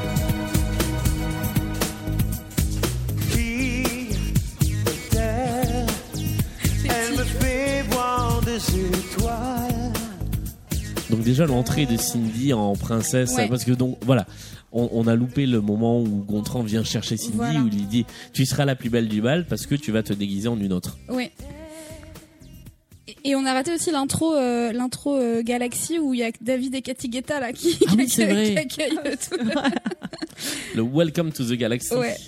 Euh, donc oui, donc Cindy euh, a été habillée euh, et transformée, déguisée, même on peut le dire, par Gontran qui avait une robe dispo puisque Il y a une princesse saoudienne qui est repartie chez elle. Je crois dans, que c'est dans son émirat. dans son émirat, ouais. Voilà, donc un petit point racisme encore au passage. Et, c'est et c'est pour ça, effectivement, si on avait eu gardé le thème les mille et une nuits et non pas les oiseaux de nuit, Oui, ça aurait eu plus de sens et ça aurait évité ce moment où quand il dit elle est retournée dans son émirat, on se regarde un peu tous en se disant euh, il a vraiment dit ce qu'on croit qu'il vient de dire. Sachant que Gontran fait une petite fixation là-dessus parce que déjà au début dans sa première chanson d'introduction, il dit euh, la haute couture ça fout le camp, c'est plus ce que c'était. il Ah y a oui. bien, il y a plus que les, les princesses du Moyen-Orient C'est ça, euh, ouais. qui peuvent cacher de la haute couture. Enfin, c'est plus ça a plus la, la classe que ça avait avant. Ça, quand ça, même. on Ouais. sent derrière ça Luc Plamondon qui est un petit peu en, en qui a viré en monde de merde. Ouais, c'est ça, un petit Et donc il nous la déguise en, bah, en princesse des mille et une nuits complètement. C'est ça. Voilà. Et là, on a, on a une espèce de mix entre des. En en fait, moi, il y a, il y a un truc dont, dont je n'arrive pas à comprendre l'utilité dans ce spectacle, c'est cette histoire de bague Oui, ça qui sert à tourne rien. parce que c'est. Il dit euh, quand elle tourne son étoile, quelque chose se passe de, de surnaturel, mais euh, Bah, mais en fait, il y a rien qui se passe donc du coup. euh, Mais en fait, Mais on ouais. pourrait croire que l'étoile remplace la pantoufle de Oui, verre, mais un- sauf qu'en réalité, c'est la gigue qui remplace la pantoufle de verre, puisque c'est comme ça qu'il la reconnaît après, en fait. Il dit celle qui se connaît la danse. c'est vrai. Donc la fonction de la pantoufle de verre, c'est assurer. C'est parce qu'il n'y a pas le Ouais. truc où elle perd sa bague ou un truc comme ça. Bah si, mais du coup, ça, ça mais fait- oui, ça mais du coup, ça fait doublon. doublon, ouais. ouais. Ça aurait été mieux qu'elle ait euh, des, des baskets pour faire street à la limite. Mais oui, mais c'est ça. Une casquette, puisqu'elle pique les casquettes de Malcolm. À un moment donné, il dit Ah, elle me pique mes casquettes. ouais. Et non, là, effectivement, c'est. Un euh, gros wing casqué l'âme en plus avec ses couvre-chefs. et tout. Et- ça aurait été fait- encore plus méta, tu vois. Ah ouais. Là, c'est vraiment la chanson où tout le monde chante sur scène. C'est-à-dire que Ouais. euh, il n'y a pas un personnage euh, du spectacle, je crois, qui n'est pas un. Si, euh, Mal- bah non, parce que Malcolm et, euh, et Candela sont là. Ils euh, sont euh, dans la déguisés peau en. des- C'est David et Katy Ouais. Guetta. Euh, donc non, non, tout le monde est sur scène à ce moment-là. Et moi, j'aime vraiment beaucoup cette scène euh, assez centrale, qui est quand Oui. même la scène du bal de Cendrillon, donc c'est important. Euh, j'aime bien la chanson qui va avec, euh, Emmène-moi vers les étoiles. Et vraiment, c'est une scène euh, collégiale, très très comédie musicale, euh, qui se termine sur les euh, 12 coups de minuit. Et euh, sur euh, la fin de l'acte, alors moi, je, je dois avouer un truc, je spoil un peu mon top 3, mais pour moi, c'est la meilleure fin d'acte de comédie musicale, enfin une des meilleures fins d'acte de comédie musicale. Je, je- voilà, j'avoue ce truc-là.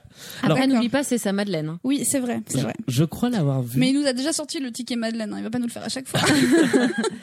Il, il me semble avoir souvenir de l'avoir vu euh, dans une émission. Alors je pense que c'était, euh, il y a dû y avoir deux, deux numéros de cette émission. Ça s'appelait l'Hyper Show sur TF1. C'était présenté par Sébastien Follin. oh la vache. Ouais. Et, euh, et en fait, c'était euh, un spectacle en multiplex. Donc il y avait, euh, Ah, quelque on allait chose. sur 7 ou 8 destinations et on suivait 7 ou, 6 spec- 7 ou 8 spectacles en même temps, D'accord. un même soir, et on basculait de l'un à l'autre. C'est comme ça que moi j'ai découvert le duel de Roméo et Juliette Ah, bien avant. meilleure chose. Ça avait l'air euh, bien, cette émission. Truc. de. Ça devait être une- un cauchemar technique. ce Ah truc. bah, C'était techniquement, c'était extrêmement cher à réaliser. Ah je crois bah que c'est ouais, pour ça que ça s'est arrêté Bah au bout oui. de deux numéros. Et donc j'ai souvenir, euh, ou alors c'était dans un extrait d'émission de variété ou quelque chose comme ça, d'avoir vu cette scène finale. Euh, c'est le premier truc que j'ai vu du spectacle Cindy et j'ai tout de suite accroché là-dessus et je trouve ce, ce final, ça dure 30 secondes mais mes persos j'adore. Toi et moi, c'est qui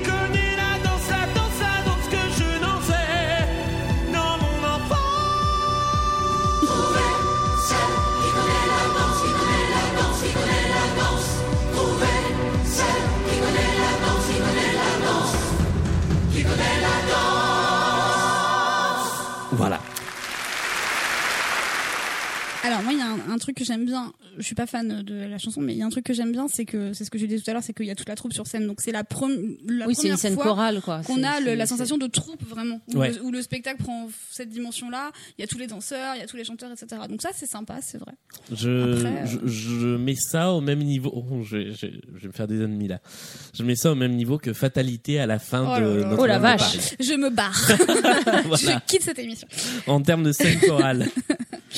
Euh, Désolé, je- je- non non mais bon c'est vrai que c'est toujours bien une bonne scène chorale et puis c'est vrai que c'est bien pour finir un acte aussi donc Ouais. euh, ouais ouais ça ça ça, ça marche De toute façon, cette fin d'acte est, enfin, c'était pas dur, est beaucoup plus réussi que le début. oui Et, euh, et c'est vrai que la- toute la scène euh, dans la boîte est, est assez, est assez chouette en Ouais, fait. ouais, hein. Et puis ça, encore une fois, ça nous raccroche à l'intrigue de Cendrillon, donc du coup on comprend ce qui se passe. Il y a une certaine Oui, logique. on en retrouve fait, une lisibilité en fait ça. à l'histoire. Ouais. Qui nous avait un peu manqué euh, pendant tout l'acte. Donc euh, donc euh, oui, c'est logique, ça fait avancer le schmilblick, ça marche, c'est des codes qui fonctionnent, donc ouais, pourquoi pas. Et on est à la fin de l'acte 1, c'est le moment de l'entracte.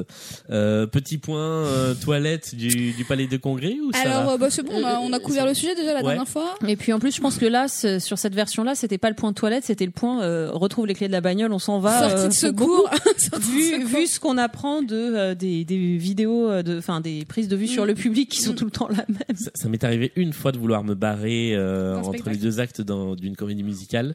Et je pense qu'on n'en parlera pas parce que c'est une comédie musicale sans aucune chanson originale. D'accord. C'était Hit Parade. Ah oui, je vois ce que c'est. Ah, j'avais envie un peu d'aller le voir, une envie un peu malsaine. Donc Oh euh, là ouais. là là là là, mais quelle, mais quelle Mais c'est- catastrophe. De toute façon, je trouve les spectacles, enfin, on en pareil, on en reparlera peut-être quand on fera Résiste ou d'autres trucs. Je trouve que c'est très casse-gueule, quoi, les spectacles Ouais. Oui, euh, oui, avec des chansons qui existent euh, avant. Bah là, en plus, un spectacle avec des chansons qui existent avant, qui ne sont pas interprétées par quelqu'un sur scène, c'est vraiment très compliqué. Euh, tout ça pour dire qu'on arrive sur l'acte 2 avec Cindy qui se rend compte qu'elle a perdu sa bague, euh, qui est encore plus in love de Ricky, sauf que Ri- Ricky ne la connaît pas. Ouais. Euh, elle se fait raconter le bal par ses euh, deux demi-sœurs comme si elle y était pas allée. Et puis, ses deux demi-sœurs l'embobinent complètement. Oui, c'est vrai. Puisqu'elle lui raconte qu'en fait, Ricky n'en avait rien à faire de cette princesse des mille et une nuits et que quand elle est partie, euh, finalement, la fête a continué et il l'a vite oubliée. Ce qui est faux. Euh, et comme Ricky et Jack comprennent qui se sont fait berner, ils lancent une audition pour trouver une super euh, danseuse de gigue. Nous avons enquêté, recherché, vérifié. La princesse Amina avait quitté le plaza trois jours avant le bal. Elle était repartie dans son émirat sur transcontinental. Il y a eu Toujours cette histoire d'Émirat. hein. Non, mais en plus, il y a les petits, euh, il y a les petites, euh, les petites arabesques Oui. musicales qui Ouais, vraiment ouais. rajoutent une Et on est à la recherche de la mélodie là quand même. Ouais. La la la la la la la la la la la la. Ouais, mais il y a l'accent qui On dirait, on dirait le début de la chanson de Plastique Bertrand. Quoi. avec la chevelure de plastique Bertrand pour Aussi. le personnage. Et il y avait euh, donc une vraie référence. Ouais. Euh, non, par contre, le, le personnage de Jack, il a un truc intéressant dans son costume. C'est C'est et- Beetlejuice C'est Beetlejuice. alors, C'est Beetlejuice, mais il a un costume qui est trop grand pour lui. Oui. Et du coup, je me dis, bah, je, pense euh, que c'est un peu, euh, comment dire, c'est un peu, Un peu voulu. voulu. Enfin, voilà. On ça espère, va ouais. pas chercher très loin. Mais enfin, soit il y a vraiment un problème avec le couturier, soit c'est voulu. Bah alors, trouve que c'est pas trop mal si pensé. c'est pas à sa taille, euh, enfin sans que ce soit fait exprès pour pour euh, être métaphorique, c'est vraiment qu'il y a un problème de, de studio de couture là quand même parce que c'est vraiment il a les épaules qui lui arrivent au niveau des coudes le, Ah ouais, le ouais. garçon donc. euh, Mais euh, ouais, non, moi je j'aime vraiment bien ce personnage de, de Jack euh, euh, pour des raisons qui arriveront sûrement un peu plus tard dans le. Ce Jack. Combien de temps il tient la note 20 de- secondes, j'ai 20 chronométré. Ouais, 20 secondes. Ouais. Mais ça, alors, pour le coup, on, Ouais. on est sur un- une chanson du premier acte, là, sur Écrit ta vie, mais à la fin de cette chanson, il tient 20 secondes sa note, et à côté, c'est un petit moment rigolo parce qu'il y a Ricky qui se fout de sa gueule. Ouais. ouais, J'aime bien ce, ce, ce, ce petit clin d'œil. Euh, L'audition a lieu, donc on va pas vous la mettre parce que c'est à peu près 8 minutes de gig. Euh, Qui n'en est pas vraiment. Qui n'en est pas vraiment. Mais alors pour moi c'est terrible parce que c'est devenu le maître étalon de la gig. C'est-à-dire quand on me dit gig, je pense... Tu penses pour que nos auditeurs comprennent bien, euh, donc euh, le Ricky a vu euh, a vu euh, sa princesse orientale euh, danser la gigue euh, à la au Oui bal. c'est vrai. Et du coup, il s'est dit que c'est comme ça qu'il allait la retrouver. C'est pour ça qu'on dit que la gigue fait l'office de, de la pantoufle de verre, parce que la façon pour lui de reconnaître celle qu'il aime parmi les jeunes filles du royaume, C'est de voir qui dansera correctement la gigue c'est ça. qu'il dansait quand il était plus jeune. C'est ça. On, on l'a peut-être pas suffisamment dit, mais dans Manchester, il raconte, il raconte qu'il danse la gigue dans le bar de, de, voilà, de sa mère. parce qu'il est le- un chanteur Ouais. anglais. Euh, et effectivement, dans la scène du bal, au moment de l'anniversaire, il y a des musiciens qui viennent danser, jouer une gigue pour Voilà. lui rappeler son enfance. Cindy se met à danser, c'est la seule à danser la Mm. gigue dans la boîte avec lui. Ouais. Et, euh, et c'est comme ça, en fait, qu'ils se rapprochent. Et ce, ce sera leur point commun, et ça va être ça, effectivement, la, ça. la Globalement, de le seul point commun. Ouais, c'est clair. Ouais. Ça et leurs origines. Mais après, alors c'est quand même hyper. Enfin, le choix de la gigue, on, va, on, on le discute depuis le début, etc. Mais c'est quand même super bizarre ce mec qui est donc censé être un rocker, euh, un peu rocker euh, glamour là, qui se dit tiens, euh, je vais faire un clip de gigue. Bah. et, et son manager qui dit ouais, ça va être le nouveau truc à la mode, la gigue et tout. Tout le monde va danser la gigue, tout le monde ne parlera Mais, que de ça. mais ce qui est aussi un, un- une astuce pour la retrouver, c'est de Oui, dire oui. euh, ah ouais, pour pas se faire griller, on a qu'à faire croire qu'on va faire le clip. Et, Mais ouais, ouais. Mais mais du mais enfin, c'est peut-être que peut-être qu'à un moment, on peut imaginer la suite de l'histoire où les producteurs lui disent non, on va, on va pas, on va pas le sortir le On va clip. pas vraiment on faire la espère. gigue. En, en Ouais, vrai, c'était ouais, pour ouais. rire. Mais euh, c'est raccord avec la première chanson donc de Ricky écrit ta vie où il dit euh, tu vois je t'avais dit écrit ta vie et finalement le public suit. Donc ce serait finalement le deuxième acte de ce truc là, c'est la première chanson c'est la chanson sur lui, Ouais. la deuxième c'est la, réhabi- la réhabilitation de la gigue. D'accord. Voilà. Bah, moi je, je, je Très voyais bien. le truc euh, le truc un peu comme ça ouais. Euh, Bon, donc- moi, j'y crois pas du tout à l'album de Gigue de Ricky. Je pense qu'il va, il va se penser comme Elise Moon avec son album de Bossa Nova. Ça, ça ne marchera jamais. c'est- voilà pour le pitch de Cindy Cendrillon 2, C'est ça. Ricky et la gigue. Cendrillon 2020. C'est ça. Euh, le donc ils se retrouvent, Oui. euh, ils se pécho Ouais. et peut on dire passe ça. à autre chose. Ce qui paraît surprenant pour une histoire de Cendrillon, Voilà. puisque c'est censé être la fin de l'histoire, mais ce qui C'est- rend le twist un peu intéressant, c'est qu'on voit pour une fois le après. Ils vécurent heureux et eurent beaucoup d'enfants. Et les on, enfants, on sait pas, et on sait même pas s'ils vont être heureux. Non, c'est ça. on arrive sur, sur cette chanson qui est très comédie musicale et où on a le retour de Judy Oui. qui dit bah en fait non je suis toujours là.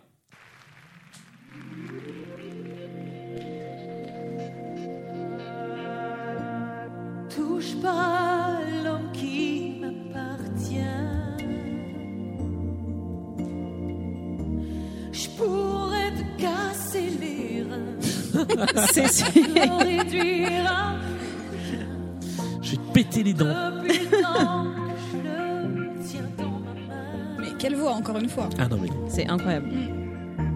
Je le laisserai pas partir avec moins que rien.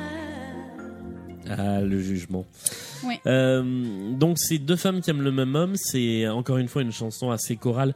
Cette fois qui n'est pas à deux voix mais à quatre. Oui. Puisqu'on a d'un côté euh, Judy et Ouais. Cindy.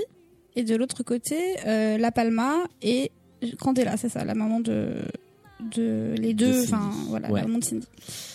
Euh, et, euh, et en fait, on a. euh, pour moi, c'est voilà, c'est ce que je disais tout à l'heure, c'est vraiment la structure en miroir Ouais. De ce spectacle, avec euh, beaucoup de duos avec euh, un côté et l'autre, et puis beaucoup de chansons qui, en fait, il y a énormément de musiques qui ont deux occurrences dans le ça. spectacle.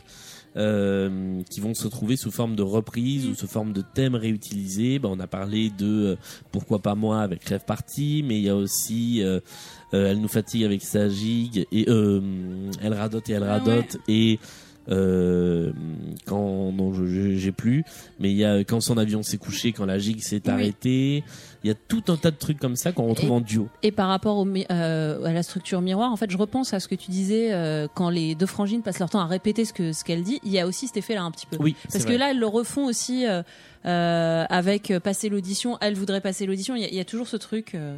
Alors Oui, moi, oui. ce- cette chanson-là, euh, par ailleurs, elle a. elle- c'est- mon tour pour ma phase- phrase préférée. C'est euh, deux chattes qui se battent pour le même cat. Ouais. ah oui c'est vrai Parce que passion rime riche toujours. Ah Quoi. Et euh, alors moi j'aime bien cette chanson euh, parce que elle fait- c'est ce que tu disais Julien, elle est très comédie musicale. On est vraiment dans des codes beaucoup plus classiques que tout ce qui s'est fait depuis le début du spectacle. Euh, même si encore une fois sur le plan de la narration ça n'a aucun sens puisque donc euh, Judy qui a plaqué euh, euh, Ricky il y a deux chansons euh, revient en disant c'est mon mec euh, touche pas donc très bizarre. et déjà au, au bal, elle les sépare et elle euh, fout une Ouais. gifle monumentale à Ricky. La meuf sait pas ce qu'elle veut et en plus elle fait chier Cindy. Bon, euh, globalement, elle est en dépression, ce qui peut Oui. justifier, mais. euh, Oui, mais bon, tu vois, Cindy n'y est pour rien, la pauvre. Et, et- et donc ça, ça ne fait pas trop de sens. Et au niveau de l'autre duo, qui est donc euh, La Palma et Candela, ça fait pas vraiment de sens non plus. Bah non, parce que on... Parce que Candela, elle a jamais. euh, Elle a jamais eu de claim sur euh, sur l'aviateur. euh, Alors, le, le seul truc qui peut faire un peu de la peine pour La Palma, c'est qu'elle dit qu'en en gros, il aurait jamais cessé de penser à elle. euh, Bon, mais on y ce croit qui pas. n'est pas du tout impliqué euh, au début de l'histoire en plus tout, par le daron, quoi. puisque Mais lui euh, dit qu'il a une femme dans chaque port et, et qu'il en a qu'il en a rien à carrer, Ouais. donc. euh, ouais. Donc euh, bon, c'est joli. La chanson est jolie, euh, ça marche bien. C'est voilà, moi c'est des des codes qui me plaisent bien. C'est un peu larmoyant et tout, mais ça marche pas dans l'histoire. Ça n'a pas de sens. Non. Et ça vient effectivement après ce qui était censé être la fin du spectacle. Bah ouais, c'est ça. Mais sauf que la fin logique de l'histoire de Cendrillon ne peut pas arriver un quart d'heure après le début de l'acte 2. Déjà, et puis là ils ont rajouté une meuf à, à Ricky euh, qui préexistait à Cendrillon, donc il va y avoir combat parce que surprise, elle n'est pas morte. C'est un peu, tu sais, euh, comme dans Godzilla quand Oui. ils ont buté euh, Godzilla et en fait non, elle est Le pas morte. retour du méchant. Ouais. C'était pour Martin. ça. Le et enfin, donc on repart sur la suite de l'histoire. Oui. Et euh, eh bien voilà euh, ce qui se passe. Euh, pardon, je suis en train de finir un morceau de chocolat. C'est terrible. Euh, vous l'attendiez depuis le début du spectacle. C'est à ce moment-là qu'elle arrive. Elle est enfin là. C'est la rêve partie. Oui. Moi je m'appelle Lita. Ouais, c'est vraiment ça. Où as-tu passé la nuit? Dans une rêve partie, tu rentres à peut-on m'expliquer ce qu'est une rêve partie Il y a la pleine lune, la musique, la danse. On est en transe et on dit. Alors, on n'en a pas parlé, mais moi je trouve que la voix de Patsy Galante, Oui. de toute façon, euh, en Stella Spotlight, dans Starmania, je la trouve assez exceptionnelle. Ouais, ouais, elle est super. Euh, mais elle a une voix d'enfer. Et, et Oui, ce qui est fou, c'est que elle incarne très bien les, les personnages d'âge mûr, alors qu'elle est assez jeune en fait au moment où elle chante. euh, elle a 40 et quelques années. Ouais, ouais, elle est plus jeune que. que bah, elle était déjà beaucoup plus jeune que, que Stella Spotlight quand elle l'incarnait, et là Ouais. aussi que, que La Palma, ouais. ouais. Euh, Mais elle a une maturité dans la voix qui ouais. fait que du coup, euh, ça marche. Et donc voilà, on a ce fameux passage où euh, Pétula euh, s'affranchit de sa maman. euh, Et de sa famille, Et décide de vivre sa meilleure vie. Voilà, et d'aller donc devenir une, euh, Une teufeuse. rêveuse, Une teufeuse. avec les, les potes de la fête à Ricky. Salut les nazes, je vais prendre de l'ecstasy dans mon cabinet. Voilà, Ouais. donc elle ramène quand même tous les potes chez elle. Il Ouais. y en a un qui met une main au cul de, de la Palma. Ah oui, on est au, au bord de l'orgie là. Ouais. Ouais, ouais.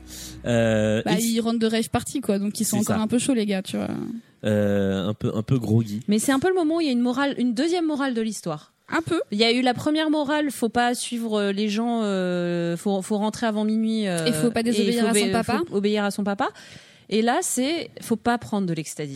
c'est vrai. C'est ça. De l'ecstasy, ça, je te l'interdis. Tout le reste ok, mais alors Ouais, ça, non, ça, non. euh, ouais.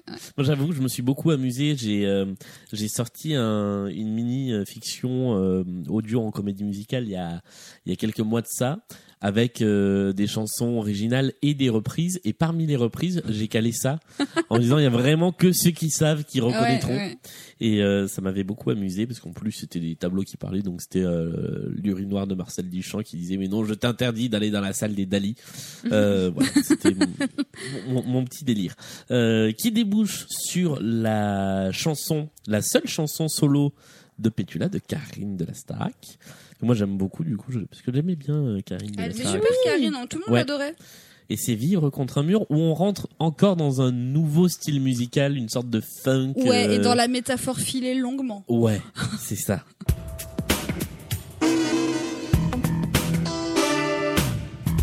En fait, à ce niveau-là, on dirait du Michel Jonas.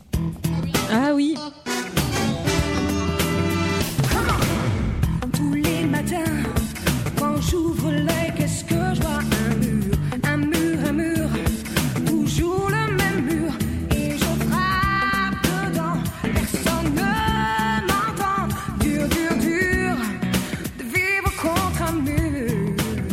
Quand j'étais petit, c'était ma chanson préférée du spectacle. Et t'aimais bien euh, faire rimer murmure avec mur Mais j'y faisais pas attention. à Là, c'était, euh, là, c'est murmure avec dur dur, quoi. Ouais. C'était pour changer un petit peu. Euh, non, voilà, donc c'est c'est presque hum, la, la chanson de la libération de Ouais. de, de Pétula De qui va aller Ah oui. s'amuser en fait. euh, Ouais. C'est- qu'elle dit qu'elle veut aller ba- baiser du pétasson en boîte, hein, Mm, et, et en même temps, euh, en même temps, grand bien lui fasse. Mais oui, quoi. on est heureux pour elle. On, est, on est un Ouais, peu heureux pour ouais, elle à ouais. ce moment-là. On se dit, euh, c'est, c'est or, euh, dans l'histoire de Cendrillon, traditionnellement, il y a toujours dans les deux méchantes sœurs, il y en a une qui est un peu moins méchante Ouais. que l'autre. Et c'est le moment où on se dit, eh, mais elle, c'est la, c'est la sœur, euh, c'est la méchante sœur un peu moins méchante et un peu cool. C'est Ouais. vrai. Parce que la deuxième, donc on a soldé l'histoire de Pétula, on ne la reverra plus. Oui, elle est partie, voilà. On va s'occuper de Tamara et de Malcolm d'un tir groupé. Ouais, parce que euh, pas, le- pas le time. Voilà, c'est ça. Euh, donc euh, Malcolm débarque euh, pour euh, Retenter de rendre, chiner, euh, voilà, Cendrillon. rendre visite à, à Cindy. Parce que rappelons-le, il l'aime depuis toujours, mais il est friendzoné C'est Et ça. il l'aime en secret. en secret. Et elle ne le saura jamais, comme toutes les personnes qui aiment en secret. Oui. Bah, heureusement qu'elle le saura jamais, vu qu'entre temps, Entre temps, bah, Cindy s'est barrée à Los Angeles. Alors ça, on l'apprend. Oui, et on se dit que c'est that escalated quickly. oui, hein, oui, ça. Elle est partie, mais parce qu'elle est partie tourner le clip. C'est ça. Voilà. Voilà. Le, ils Et sont devenir une star de la gigue. gigue à LA. Quand même. Parce que attends, Hélène attend que ça. C'est-à-dire que là, c'est en 2002, la gigue à LA, c'est le truc. From, from le blanc ménil to LA real quick, mais vraiment real, real quick. Ouais.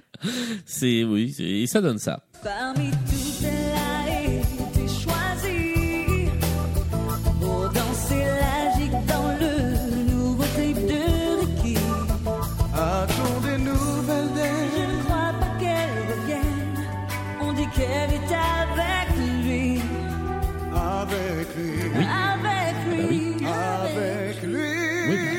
le disent.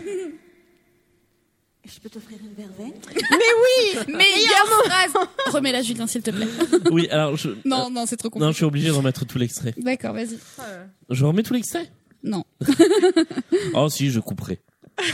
Parmi toutes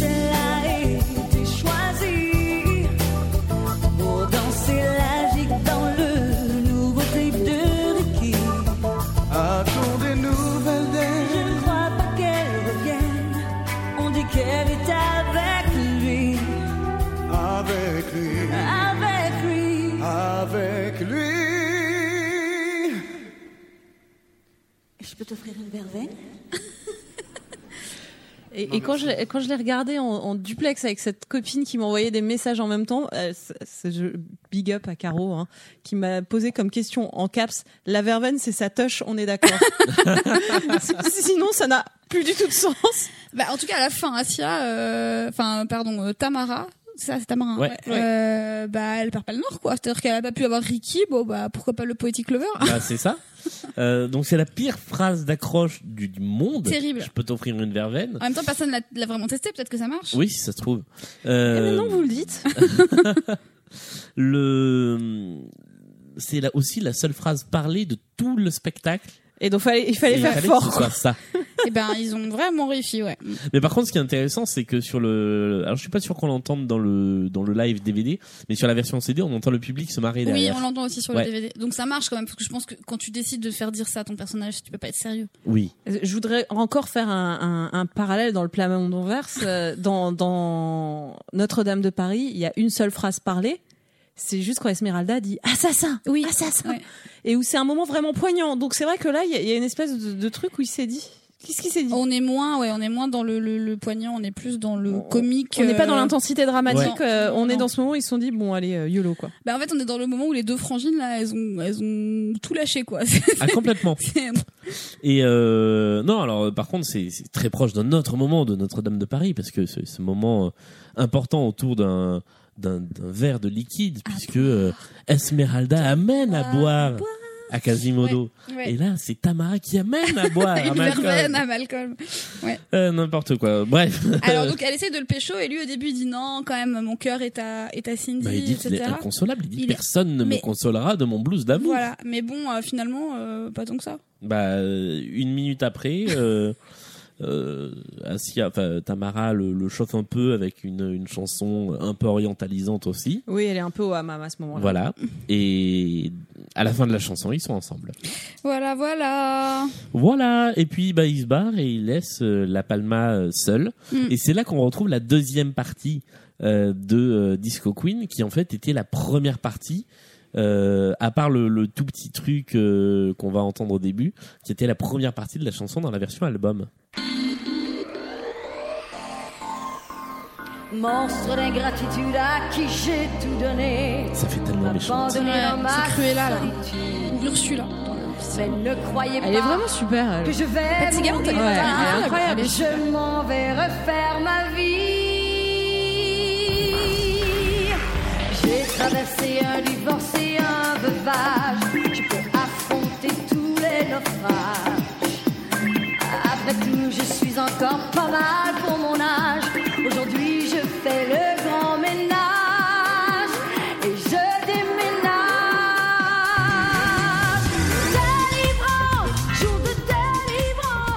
Alors petit point musical euh, sur certaines chansons, sur les chansons assez pop, je trouve qu'il y a un jeu de basse qui est vraiment pas mal. Ouais, elle est, elle est wang wang. un peu, Ouais, ouais. De basse et de Elle guitare, c'est plutôt sympa. Mm.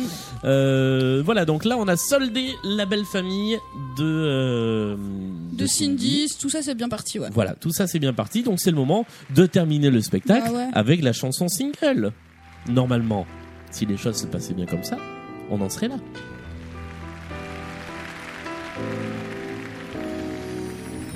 Ils ont beau nous dire que c'est un monde sans avenir. Qu'est-ce qu'ils ont dans la tête? Tous ces gourous de la planète. Ils ont beau nous annoncer le pire tous les matins. Je veux croire encore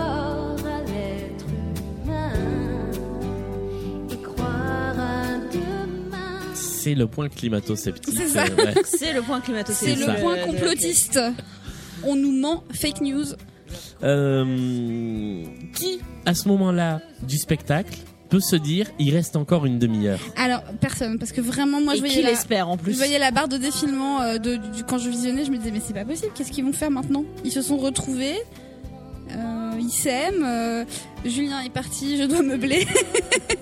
euh, voilà. Non, mais c'est vrai. En fait, c'est ça. Mais à la limite, je trouverais ça presque intéressant au niveau narratif euh, de de dire euh, vraiment on va on va montrer autre chose derrière. Oui. Mais c'est juste qu'en fait à ce stade-là de l'histoire, on, on a on a envie que ça s'arrête le plus vite possible.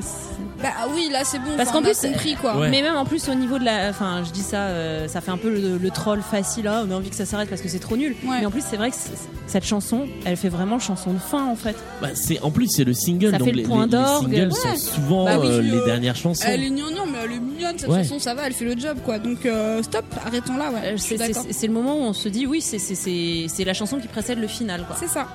Après, il y a un truc qui est intéressant, c'est que tu te dis ça y est, c'est le happy end et derrière on arrive sur le truc le plus tragique du spectacle. Ouais, c'est vrai. Et la meilleure chanson du spectacle. Oui, et exactement. certainement la meilleure chanson du spectacle. Euh, donc voilà, Un monde à nous qui était le donc le premier single qui a pas mal marché. hein. Ouais, ça, ils en ont vendu beaucoup, beaucoup. C'est le seul truc qui a bien marché avec l'album, je crois Ouais. aussi. Euh, gros matraquage euh, TF1 puisque à, à cette époque-là et encore aujourd'hui, on avait quand même une grosse euh, des gros plans médias sur les spectacles musicaux. Sur les lancements, euh, il y avait les spectacles TF1, il y avait les spectacles M6, euh, voilà. Là, c'était un spectacle TF1, c'était partout tout le temps. Tout le temps, c'est comme les, c'était comme les clips de l'été, les Comme trucs les, comme ça. ouais, c'était euh, le, le nouveau clip de l'été. Ouais. C'était. euh, En fait, ça y est, ça me revient cette dernière scène là de de l'acte 1. Ouais. Je ne l'ai pas vu dans l'hyper show où il y avait euh, notamment euh, euh, ça y est, tout me revient. Dans l'hyper show, il y avait au même moment Roméo et Juliette Ouais. et Michel Sardou à Bercy. Oh là là, mais c'était Ouah incroyable. Et Anthony Cavana, je me souviens de ça, voilà, je me souviens de ces trois spectacles. Oh, mon Et Dieu. ce, ce bout du spectacle, je l'avais vu dans une émission spéciale faite par TF1 sur euh, le Plamondon verse, justement, Ouais. euh, qui était tournée sur le décor euh, de Cindy, Ah, sur la tour TF1, sur, tu veux sur dire la, sur la mini tour TF1. Et euh, Ils avaient fait ça pour Roméo et Juliette déjà, je me rappelle. Ouais. il l'avait fait pour Je- je me Juliette, rappelle l'avait très fait bien, pour Starmania regardé. aussi. Et, euh, et donc, euh, ouais, ils avaient repris ce petit bout du spectacle en entier, en fait, D'accord. dans le dans l'émission. Ça y est, ça vient de me revenir en flash. Donc petit euh, petit focus euh, narration là parce que moi j'aime bien c'est mon dada. Euh, donc là ils se sont retrouvés les deux amoureux, Ouais. c'est l'amour etc. Mais euh, comme deux chansons plus tôt, Judy était revenue pour dire touche pas mon mec c'est mon mec etc. et ben elle est pas contente.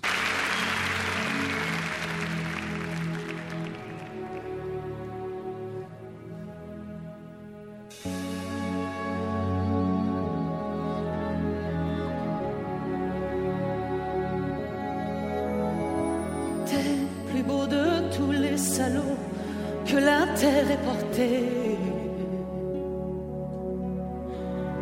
Pas satisfait d'avoir ma peau, il te fallait mon sang, mes os. Donc là, Judy arrive sur scène euh, dans un lit Oui. euh, sous des lumières vertes, une lumière Mm. blafarde, Mhm. euh, complètement décoiffée, et on comprend qu'elle va pas très très bien. Elle est au fond du trou. Elle lui en veut de de l'avoir laissé pour, euh, enfin selon elle, pour de l'avoir laissé pour Cindy, alors qu'elle a oublié qu'il y a une demi-heure, elle l'avait plaqué quand même. Voilà. Bon. Et elle va mal, elle va très mal. Ce mot que je te faxe, Voilà. je veux Voilà. qu'il te fasse mal, comme un solo de sax dans un slow minimal. Ce mot que je te faxe, et s'il m'était fatal, que tu en souffres max dans ton corps d'animal. Ce mot que Donc, superbe alternance de rimes en axe et de rimes en hal, Et oui, parce que qu'est-ce qu'on fait quand on va mal On envoie un fax. évidemment. Et, et c'est terrible parce que cette chanson, elle génère en moi des, des sentiments très contradictoires. Ouais. C'est qu'à la fois j'ai les poils, je- je- c'est c'est magnifique comment elle chante. Et, et- et oui, Et le texte, quoi. ce Ouais. texte quoi. L'interprétation est incroyable, enfin elle chante vraiment très bien. Et puis même, euh, elle a un jeu euh, Elle est habitée, hyper quoi. poignant, enfin elle est vraiment... À la, la, la fin de la chanson, j'espère qu'on va arriver à parler encore euh, 1 minute 55 pour arriver au bout de la chanson, euh, parce qu'elle est, Elle est d'une incroyable. puissance, Ouais. ouais. C'est vraiment une super interprète et une super comédienne aussi. Enfin, elle est, elle est vraiment Ouais. bouleversante. Mais c'est vrai que le, le- le- le texte est catastrophique. Là encore, c'est dictionnaire des rimes. euh, Oui, c'est un peu dommage quoi. Mais c'est vrai que c'est cette chanson là, je crois que quand il y avait eu un album hommage euh, à Plamondon, etc., ils avaient quand même gardé une chanson de Cindy et Ouais. c'est celle-là. Oui, bah, c'est pas très étonnant. Mais parce que c'est celle qui a l'interprétation en plus la plus forte. euh, ça, C'est euh, Et puis c'est celle qui passe, c'est une de celles qui passe le mieux en termes musical, qui est la moins datée, qui, Oui, elle est belle. qui hein, aujourd'hui, ah ouais, ouais, pourrait vraiment euh, euh, passer. Et donc c'est le suicide de Judy. Exactement. par overdose, en lui compris- faxant le mot salaud. Voilà, elle lui faxe. euh, c'est dommage que n'y ait pas ça, par exemple, n'y ait pas ce, ce côté euh, mise en scène de elle lui faxe ce mot. Alors, le choix du fax, c'est quand même super bizarre. Alors parce du coup, je, je- je me demande, est-ce que c'est c'est il l'a vraiment écrit tout en 2002 cette euh, pièce ou alors est-ce qu'il a écrit une partie avant Mais je sais pas, mais tu peux pas parler à la fois dans un spectacle des milliardaires de l'internet et, et des fax. C'est vrai. Tu mais c'est a pour ça, je, suis en train de me dire, je, je me dis, tu sais, je me dis, cette chanson-là, comme telle, elle aurait été dans Starmania justement, avec même le mot fax, on n'aurait pas tiqué parce que oh, vrai. années 70. Non, mais tu vois, dans Starmania, il y a un télégramme, c'est un, un peu plus. euh, Oui, oui, voilà, mais le côté désuet, on se dit, Désuet, c'est- voilà. ça, ça va avec Ça une époque ancienne, ouais. mais là, on sait que c'est 2002 et fax, c'est. Ouais. Et on arrive sur le final de la chanson. Ah, qu'est-ce que c'est?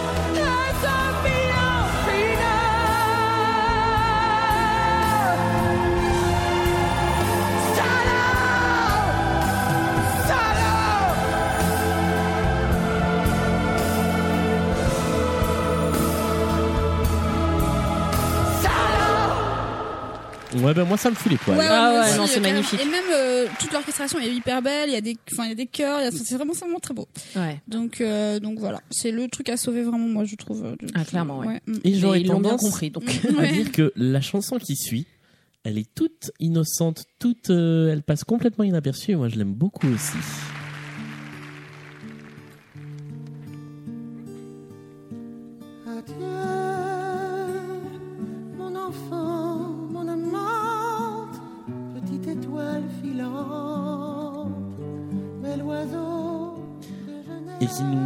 Place dans un truc très particulier, c'est la solitude de Judy. Ouais. En fait, c'est le seul personnage à être vraiment triste. Ouais. Euh, alors, il y a un peu de Jack après, mais qui est parti sur autre chose. Mais euh, il y a quelque chose qui est complètement absent du spectacle, et c'est là-dedans aussi que la narration est très bizarre, c'est que elle meurt, elle, elle se suicide, Mm. personne ne réagit. Non, à part Gontran, le À couturier, qui est donc en fait un contact professionnel, on peut dire. hein. Oui, c'est ça. C'est son, c'est son, c'est son Karl Lagerfeld. ah, oui, c'est ça, c'est un peu son mentor, Ouais. son. euh, ouais. mais euh, mais Ricky, alors Ricky s'en fout. On, on- Enfin, comprend Ricky que ne s'en fout euh, pas parce qu'il se dit que ça va lui faire euh, perdre Cindy, Oui, limite, c'est ça quoi. ouais, Enfin, mais il est pas malheureux. Enfin, il a pas l'air malheureux. Non, non, il- elle, lui- elle lui manquera pas. Et euh, il, manque ce, ce moment de doute en fait qui pourrait y avoir dans un dans un film ou euh, ou euh, peut-être pas dans une comédie romantique mais dans dans un film où le mec se dit merde j'ai fait une connerie Ouais. Et euh, prend ses distances vis-à-vis de Cindy et ce qui expliquerait la, les scènes qui suivent. Exactement. Et là, Mais comme les personnages, comme les personnages masculins sont vraiment tous des douchebags, des connards, pardon. Le mec se remet pas en question. il se re- c'est sa meuf qui le remet en question Ouais. en fait. C'est pas lui. Et euh, ben, je trouve que les personnages globalement sont pas assez développés et les personnages les plus intéressants qui sont en fait quasiment les rôles secondaires parce Ouais. que Cindy et Ricky bon ils vivent leur histoire d'amour mais c'est pas les plus intéressants mais euh, Judy elle est très intéressante moi je trouve que Jack il a un côté intéressant Mm, aussi parce vrai. que c'est le bon pote et en même temps c'est le mec qui avant tout cherche le, le business Mm. euh, la Palma ça va euh, elle est elle est assez bien développée mais mais le, le personnage de Judy c'est aussi la seule chanson, on en reparlera, coupée Mais du c'est spectacle. c'est surtout le seul ressort tragique en fait du Ouais. spectacle Ouais. quelque part, tu vois. Donc ils ont besoin de ça pour créer du, du drame, créer de, de l'intrigue un peu négative parce que sinon bon bah voilà. euh, Ils ont pas réussi à le construire en fait de ça. toute façon dans la relation que Cindy a avec sa famille. Oui, ce qui- aurait dû être le cas, mais ils ont pas Voilà. réussi. Et donc du coup, il, il cherche le drame ailleurs. Exactement. Et euh, pour euh, conclure cette trilogie dramatique, on a la chanson que moi j'aime beaucoup de Jack qui s'appelle Le Voyage sans retour. C'est le Cocaïne Express. Ouais.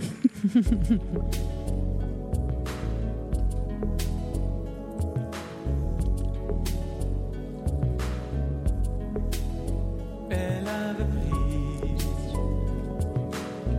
le cocaïne express Le voilà. Le fameux. Flamber sa jeunesse au soleil de minuit. C'est un côté Daniel Lavoie. Mais ouais, c'est un côté très balade pop des années 80. C'est ça. Et moi j'aime beaucoup ce côté-là. Alors, je suis pas fan du tout de la métaphore du Cocaine Express, Non, c'est pas très, c'est pas très subtil, subtil. Non. effectivement. euh, mais, mais j'aime vraiment bien la musique et la mélodie de cette chanson et, et la douceur en fait de, de la voix de, de Patrice Bloin qui est, qui est dans la, la peau de Jack. À ce moment-là, dans, dans la chanson, c'est la seule chanson un peu douce qu'il est. C'est vrai. Et bah, c'est lui qui est beaucoup dans la performance sur les autres chansons, euh, performance vocale là. Là, pas du tout. Ouais. Sur la fin de la chanson, il y arrive, mais petit peu, le oui. reste est très doux, Ouais. très. euh, et j'aime vraiment bien cette chanson pour, euh, pour cette raison-là. Euh, voilà. C'est la chanson un peu fatalité, quoi. C'est-à-dire que c'est euh, euh, bon bah voilà, on, on brûle, on brûle tous euh, la vie par les deux bouts. et Ouais, puis il y a un finalement, côté, euh, ouais. mais au bout du compte, on se rend compte qu'on est toujours tout seul au monde. Ça me rappelle quelque chose. Ah bon Toujours ce plat d'angoisse. Ouais. Euh, on arrive à la. Ça y est, le spectacle il est fini. Finalement, c'était pas un happy end. Et non, Julien. Et non, car euh, évidemment, il reste 25 minutes. C'est toujours pas réglé. ouais. Et on arrive sur la chanson. Alors, on a un retour du père Ouais. Bah, qui apparaît en vision. oui. Et alors là, dans un espèce de costume fantomatique très bizarre, euh, toujours. Il vole à voilà. moitié, là, c'est débile. Comme ça, c'est- Et il puis, fait ni à faire ça. il y a la séquence chantage affectif qui est quand même assez terrible. C'est-à-dire que ton ex vient de se suicider. Ouais, Si tu viens pas, bah je fais pareil. ouais. Je t'attendrai sous le grand chêne de mon père que j'ai dessiné sur ton oreiller. Déjà. Astuce.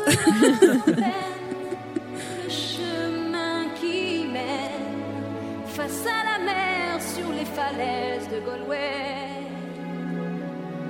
Face à la mer sur les falaises de Galway. Je t'attendrai sous le grand chêne entre chien et loup. Au soir du deuxième jour du mois d'août. Plus de d'énigmes encore. À l'heure où blanchit la Ma campagne.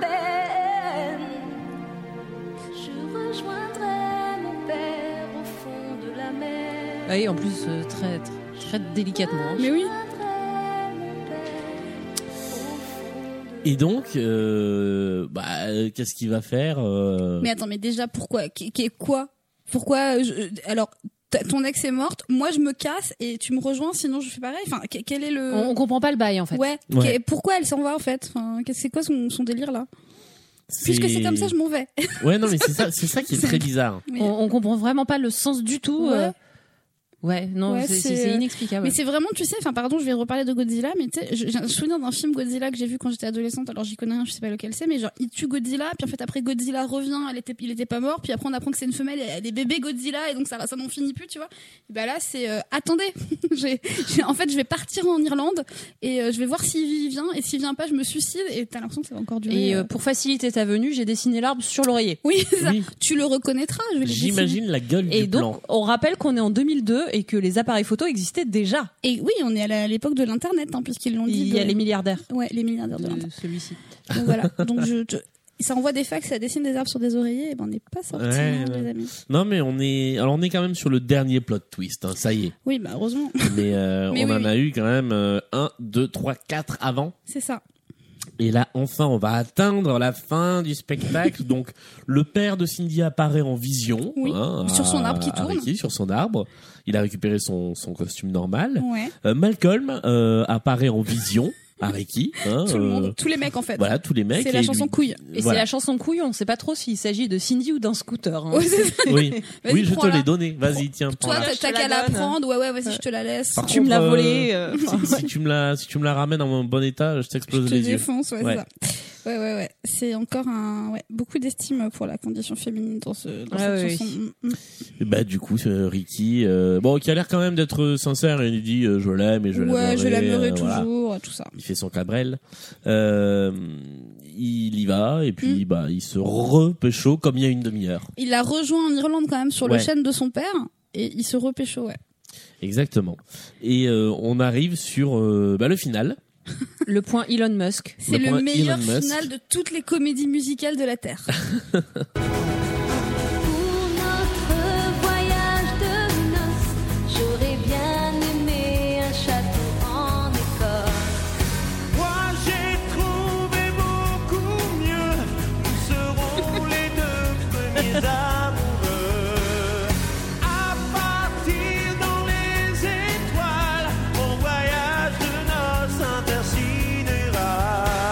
Meilleur génie. concept Le génie, le génie, ils prennent une fusée et ils s'en vont dans les étoiles en voyage intersidéral. Mais c'est fantastique. Et là, on découvre en fait que le décor, la tour TF1 depuis le début, En fait, c'est une et fusée. c'est une fusée. et le truc décolle. ça, c'est merveilleux. C'est-à-dire que les mecs ont pondu cette histoire qui n'a ni queue ni tête de Cendrillon des ghettos qui tient pas debout là, et à la fin ils se sont dit attendez, j'ai une super idée Jean-Michel, je sais ce qu'on va faire. À la fin, ils s'en vont en fusée, en vaisseau spatial dans les étoiles, et il y a un mec qui a dit putain ouais c'est ça. Et le pire, c'est que moi, je trouve que c'est pas si ridicule ce moment-là. Pour une raison, en fait, j'ai une petite tendresse. C'est mon tour d'avoir une petite tendresse pour euh, pour une scène.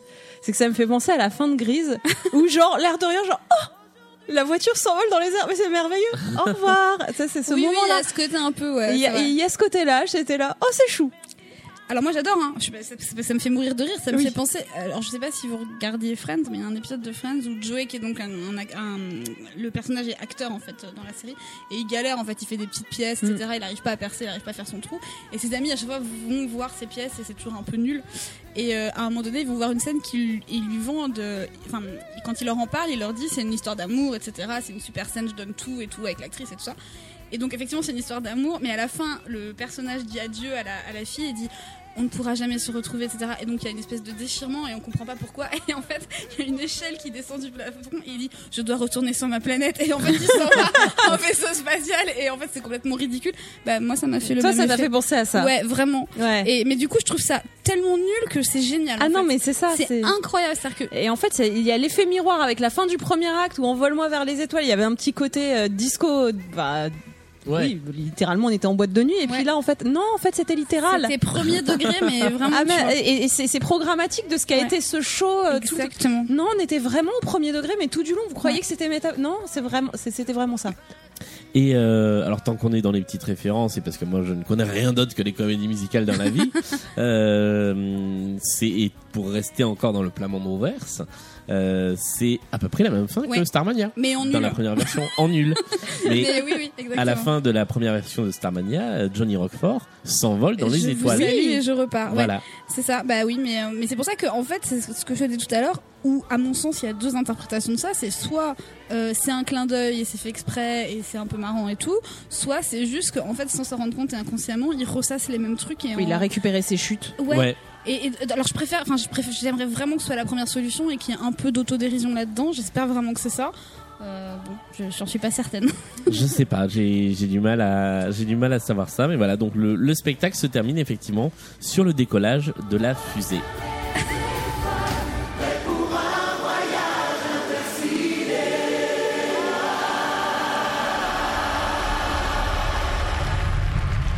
voilà, ça, dé- ça décolle. Ignition. Et en plus, ils ont mis le bruitage de la fusée qui décolle. Ouais, Ouais, il y a vraiment. même un petit bruitage spatiaux. euh, Ouais.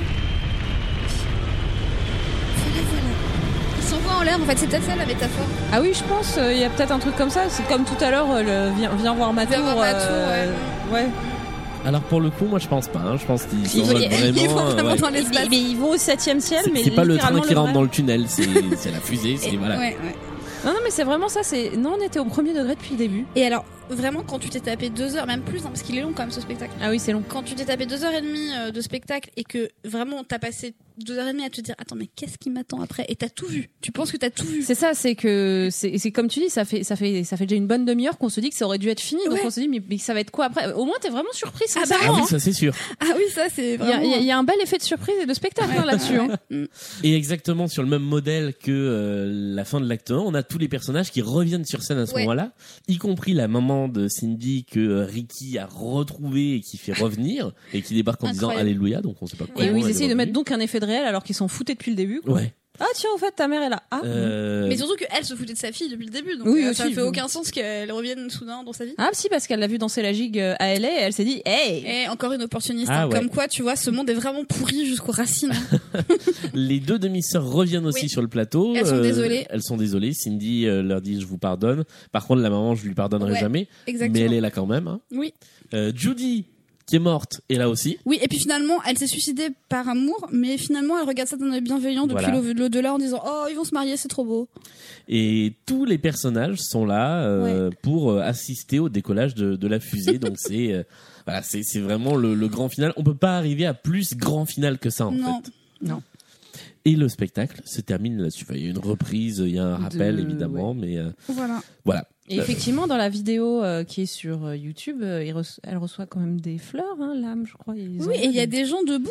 Hein. Ouais. Vraiment, il y a des gens qui s'approchent de la scène, qui sont debout, qui applaudissent en standing ovation et Ah tout. non, mais je, je pense je, que je, je pense que ce Il y a au moins une représentation qui a marché dans cette affaire. Alors c'est peut-être la première, ouais, effectivement, Ouais, qu'ils ont filmé, je sais pas. Les gens étaient émus de voir l'âme en vrai ou un truc comme ouais. ça. Mais... euh, Mais euh, ouais. Mm, mm, mm, Non mais je pense qu'il y a des vrais fans de spectacle. hein. Encore aujourd'hui, moi je suis persuadé qu'il doit y avoir des gens. Mais, Mais- moi j'aime bien. Et après, même. ceci dit, ce final, il est un petit peu galvanisant. C'est vrai que cette chanson, elle est sympa. Oui, oui. Et Ouais. puis quand tu regardes euh, sur YouTube, donc le spectacle est intégralement disponible, c'est pas moi qui l'ai mis, me, me disputez pas. Euh, Il y a dans les commentaires vraiment beaucoup, beaucoup de gens qui disent euh, oh là là, j'adore, c'est génial, etc. Donc vraiment, euh, il y, a un pu- il y a un public. Il y a un public. Ouais. Ouais. Il y a des fans. Euh, voilà comment se termine euh, ce spectacle qui dure effectivement quasiment deux heures et demie. Il est long. Ouais. Euh, Il y a énormément de titres. Il y en a 33 dans, dans le premier acte, 22 dans le deuxième. Euh, quel bilan on tire de ce spectacle? Quels sont vos top 3 et flop 3 Virginie. Alors, bah, je vais me lancer. Alors, dans mon top 3, évidemment, le top 3 le plus évident, c'est Judith Bérard. Parce que, franchement, elle, elle vole chaque scène où elle est présente. Elle est euh, incroyable. Même avec des paroles absolument ridicules, elle arrive à être euh, hyper touchante, hyper émouvante. Enfin, euh, elle, est, elle est formidable. Euh, en numéro 2, je mets quand même. En fait, c'est un des jeux- c'est vrai qu'on est méchant depuis le début de, ce- de cette émission. On est quand même plutôt sur le penchant méchant que, Mm. que euh, on adore. Pas du Mais tout. en fait, c'est ce qui fait qu'elle est attachante. En fait, cette comédie musicale, c'est le côté euh, involontairement drôle par moment. Et donc la rave party, forcément, elle est dans, dans le top 3 pour moi parce que euh, c'est c'est devenu un même internet, c'est devenu beaucoup de choses. Mais, euh, mais en même temps, dans l'histoire, c'est le moment où les, où les deux frangines, par ailleurs, deviennent un peu sympathiques. Et euh, donc c'est pas il y a un truc qui qui est pas inintéressant et en fait le fou rire absolu au moment de cette scène là Euh, je connaissais le même internet, mais c'est vrai que quand ça arrive dans la pièce, euh, euh, au au bout de de- d'une heure et demie de show, c'est merci pour ce moment. voilà. Euh, et euh, au passage, quand même un big up à Asia et à Karine euh, de la Starac parce qu'elles ont vraiment pas été. Mais voilà, elles ont pas été servies, elles ont pas été Non. gâtées par cette pièce, et euh, alors que elles, elles sont elles sont chouettes. Et troisième chose, quand même, même si ça, ça donne un deuxième acte complètement yolo, c'est je pousse en haut quand même pour cette tentative d'essayer de démystifier un peu le conte de fées le plus cucu qui soit. Ça, c'est vrai. Parce que vrai. même dans même si on prend la version Disney dans les dans tous les dessins animés Disney, c'est celui qui est le plus le plus difficile à regarder. Je trouve qu'il est même encore plus difficile à regarder que Blanche Neige tellement il est cucu Ah oui, oui. et il est insupportable et il est euh, et, et Cendrillon c'est un personnage qui est, qui est pas qui est pas aimable etc et là euh, quelque part la love story de Cindy et Ricky c'est la moins attachante de tout euh, de tout le spectacle et, euh, et, donc euh, Karine avec sa, sa rave party et, et ses, et ses go-go dancers, euh, franchement, elle est hyper réjouissante. Donc je trouve cool d'avoir démystifié aussi sur ce ton-là. Et, euh, et donc voilà. Alors moi, ça va peut-être vous surprendre, mais en top 1, j'ai mis l'âme. Alors, je vous explique. Euh, je suis pas particulièrement fan de l'âme, euh, voilà, du personnage, de, de ses chansons, etc. Mais euh, on peut quand même pas lui enlever le fait qu'elle a une très belle voix. Euh, et dans ce spectacle-là, elle fait pas trop du lame, c'est-à-dire que euh, Oui, c'est vrai. Elle fait pas trop de vibes, de, de machin. Ce euh, que, qui ce que n'a pas du tout adopté comme de- démarche Asia, par Exactement. exemple. Ouais. Et elle, elle est plutôt sobre dans son interprétation, je trouve. Et moi, ce qui me touche chez l'âme dans cette euh, comédie musicale, c'est que elle est pure. C'est-à-dire que vraiment, elle- on sent qu'elle met son cœur dedans, même si c'est pas forcément toujours très réussi. Euh, elle est hyper euh, sincère en fait Ouais. Euh, et, et ça, et ça se voit aussi euh, quand on regarde des interviews de l'époque euh, du lancement du spectacle notamment où j'ai regardé pourtant des, des trucs pas faciles où elle a été un peu un peu malmenée euh, genre les extraits chez Ardisson des ouais, choses comme ça L'émission chez Ardisson. Ouais, et elle est, euh, elle y croit, elle, elle, elle est heureuse d'être là. euh, elle, elle a cette espèce de béatitude permanente euh, quand elle en parle, en disant euh, mais c'est un très beau spectacle, j'ai beaucoup de chance, etc. On sait pas vraiment si euh, c'est parce qu'elle se réalise pas ou si vraiment elle est convaincue que c'est super et tout. Mais du coup, ça se voit, je trouve, Ouais. dans son interprétation. Elle a un côté vraiment, euh, euh, ouais, pur en fait, euh, honnête, et, et, et je trou- je trouve qu'elle est touchante en fait. Du coup, bon, voilà, c'est pas l'interprète de comédie musicale du siècle et et, et voilà et je pense pas que enfin d'ailleurs on l'a pas revu après dans des spectacles mais mais mais en tout cas elle fait le job et et avec enfin moi elle, elle m'émeut en fait donc Oui, puis elle est pro parce que si tu. elle est hyper pro Comme tu dis, en plus, il y a le côté où euh, elle a, si elle a failli claquer la porte du truc euh, et qu'en même temps derrière Ouais. elle, elle donne ça, c'est il y a un côté. euh, elle, elle, elle a une qualité vocale enfin moi je trouve qu'à aucun moment elle, foire son interprétation enfin c'est carré quoi c'est calé euh, elle délivre il y a pas de problème. Euh, et, euh, et je sais pas euh, j'ai beaucoup de sympathie pour elle je la trouve touchante. Donc euh, je, je, je trouve que en fait elle a tellement pâti euh, de, de ça et de, de- du, du flop que ça a fait. Et je pense que ça l'a tellement poursuivi et encore aujourd'hui ça la poursuit que je trouve que quand même elle mérite qu'on salue euh, son interprétation et le travail qu'elle a fait là-dedans euh, qui est, qui est quand même vraiment plutôt réussi. Et Ouais. Elle est, elle est pas la seule à avoir souffert du, du flop euh, de, de du spectacle, puisqu'on on en parlait euh, juste avant euh, hors antenne, mais euh, Franck Cherbourne, Mm. euh, lui aussi, a, a raconté qu'il avait eu énormément de mal après le spectacle, euh, parce que euh, bah, dans les castings, dans les euh, dans, dans les recrutements pour les autres comédies musicales, euh, bah, finalement, plutôt que les 10 ans de Starmania, Bah oui. on lui mettait l'échec de Ricky, Cindy ouais. dans, dans les dents. Quoi. Ouais, et, et, et, et puis, et puis l'âme, c'est quelqu'un, enfin, ça se voit, enfin, je reparle de l'extrait d'Ardition, mais elle, a, elle a jamais fait partie du sérail, quoi. C'est-à-dire qu'elle a toujours été regardée avec vachement de condescendance Mm. par plein de gens qui sont du milieu, parce que c'était une outsider, parce qu'elle venait pas de ce milieu-là, parce qu'elle avait peut-être pas les connexions et tout ça. Et malgré tout, elle vendait des disques, elle cartonnait, etc. Et du coup, je trouve que c'est une belle revanche de, de se dire, bah voilà, cette nana, euh, ok, ça a pas marché et tout, mais elle a mis son cœur dedans et elle l'a bien fait. Euh, et c'est pas une enfant de la balle, et c'est pas, euh, voilà. Donc, Ouais, euh, sa carrière, elle est assez incarnée par ça en plus, parce que c'est vrai qu'elle s'est fait connaître en plus par une reprise de Michel Berger. Mais oui, c'est ça. Ouais, c'est marrant. Et, euh, et voilà. Et donc, je trouve que, même- enfin, elle s'en sort aussi, vraiment avec euh, les honneurs euh, dans, dans tout ce bazar, quoi. Voilà, ça, c'était mon premier, mon premier top. Big up à l'âme.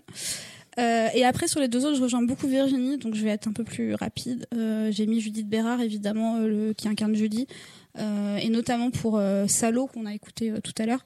Euh, c'est vraiment la, enfin moi pour moi c'est l'interprète absolue de ce spectacle. Elle est, elle est intense, elle est forte, elle est touchante. C'est, c'est top, top, top, top, top. Bravo, elle s'en sort très, très, très, très, très, très bien dans un truc vraiment pas facile avec des textes vraiment pas bien, enfin pas bien écrits. Donc bravo à elle. Euh, voilà, on en a longuement parlé. Euh, et alors en troisième, j'ai mis l'envol intersidéral du final. Euh, un peu pour les mêmes raisons que Virginie quand euh, elle expliquait tout à l'heure avoir choisi euh, la rave party. C'est un tel moment de bonheur quand arrive la fin de ce spectacle et que euh, il se passe ça où vraiment c'est inattendu, euh, c'est complètement abscon, ça n'a aucun sens, euh, mais c'est tellement drôle et c'est tellement génial. Et puis ça fait, ouais, comme disait Julien, écho à, à- au final de Starmania aussi, mais en version un peu ridicule. Complètement Donc, euh, ouais, complètement kitsch. Donc ça coche tellement de cases pour moi que vraiment c'est c'est nul mais génial à la fois. J'adore, euh, j'adore. C'est un peu le Monty Python de la comédie musicale. C'est ça. Et, quoi. et- ouais, c'est ça. C'est ça. Mais je crois qu'encore aujourd'hui, je m'en suis pas remise. hein. donc, euh, et j'ai fait lire euh, à quelqu'un qui connaît pas du tout le spectacle euh, le résumé Wikipédia de, du- de l'histoire en fait, qui est assez court, où ils expliquent vraiment tous les, les, les points principaux de l'histoire. Et donc à la fin, euh, ils disent euh, voilà. euh, attendez, mais je, l'avais sous les yeux il y a une seconde. Ils disent. Euh, non, non, non. Cindy s'enfuit à nouveau, Ricky part à sa recherche et finit par la retrouver en Irlande. Se promettant de rester unis pour toujours, les deux héros s'envolent ensemble pour les étoiles en Oh vaisseau, là spa- là en là vaisseau spatial. Et vraiment, je, je pense que voilà, ça, ça résume tout. C'est c'est formidable. On pouvait pas mieux faire. Non. Euh, À toi, Julien. À moi. Alors moi, mon top 3, donc j'ai déjà parlé du premier point, c'est la fin de l'acte 1. Je trouve vraiment la scène du bal et le, le tout petit final de la fin très très réussi. Donc ça, je vais pas, je vais pas revenir dessus. Euh, mon top 2, j'en ai un peu parlé aussi, c'est la... Alors, étrangement, euh, ce serait la cohérence musicale. Euh, non pas sur les styles, mais en fait sur les mélodies. Et euh, moi j'aime beaucoup dans les comédies musicales le fait qu'il y a des thèmes qui reviennent. Et pour le coup, on retrouve des thèmes et je trouve que par exemple le, le père est identifié par son thème musical. Ça c'est Euh, vrai. Ouais, c'est vrai, c'est sa phrase euh, que c'est- chante, qu'elle elle chante à la fin en plus, qu'elle reprend. Qu'elle reprend effectivement. donc c'est la chanson de base, c'est un homme qui passe. Mhm.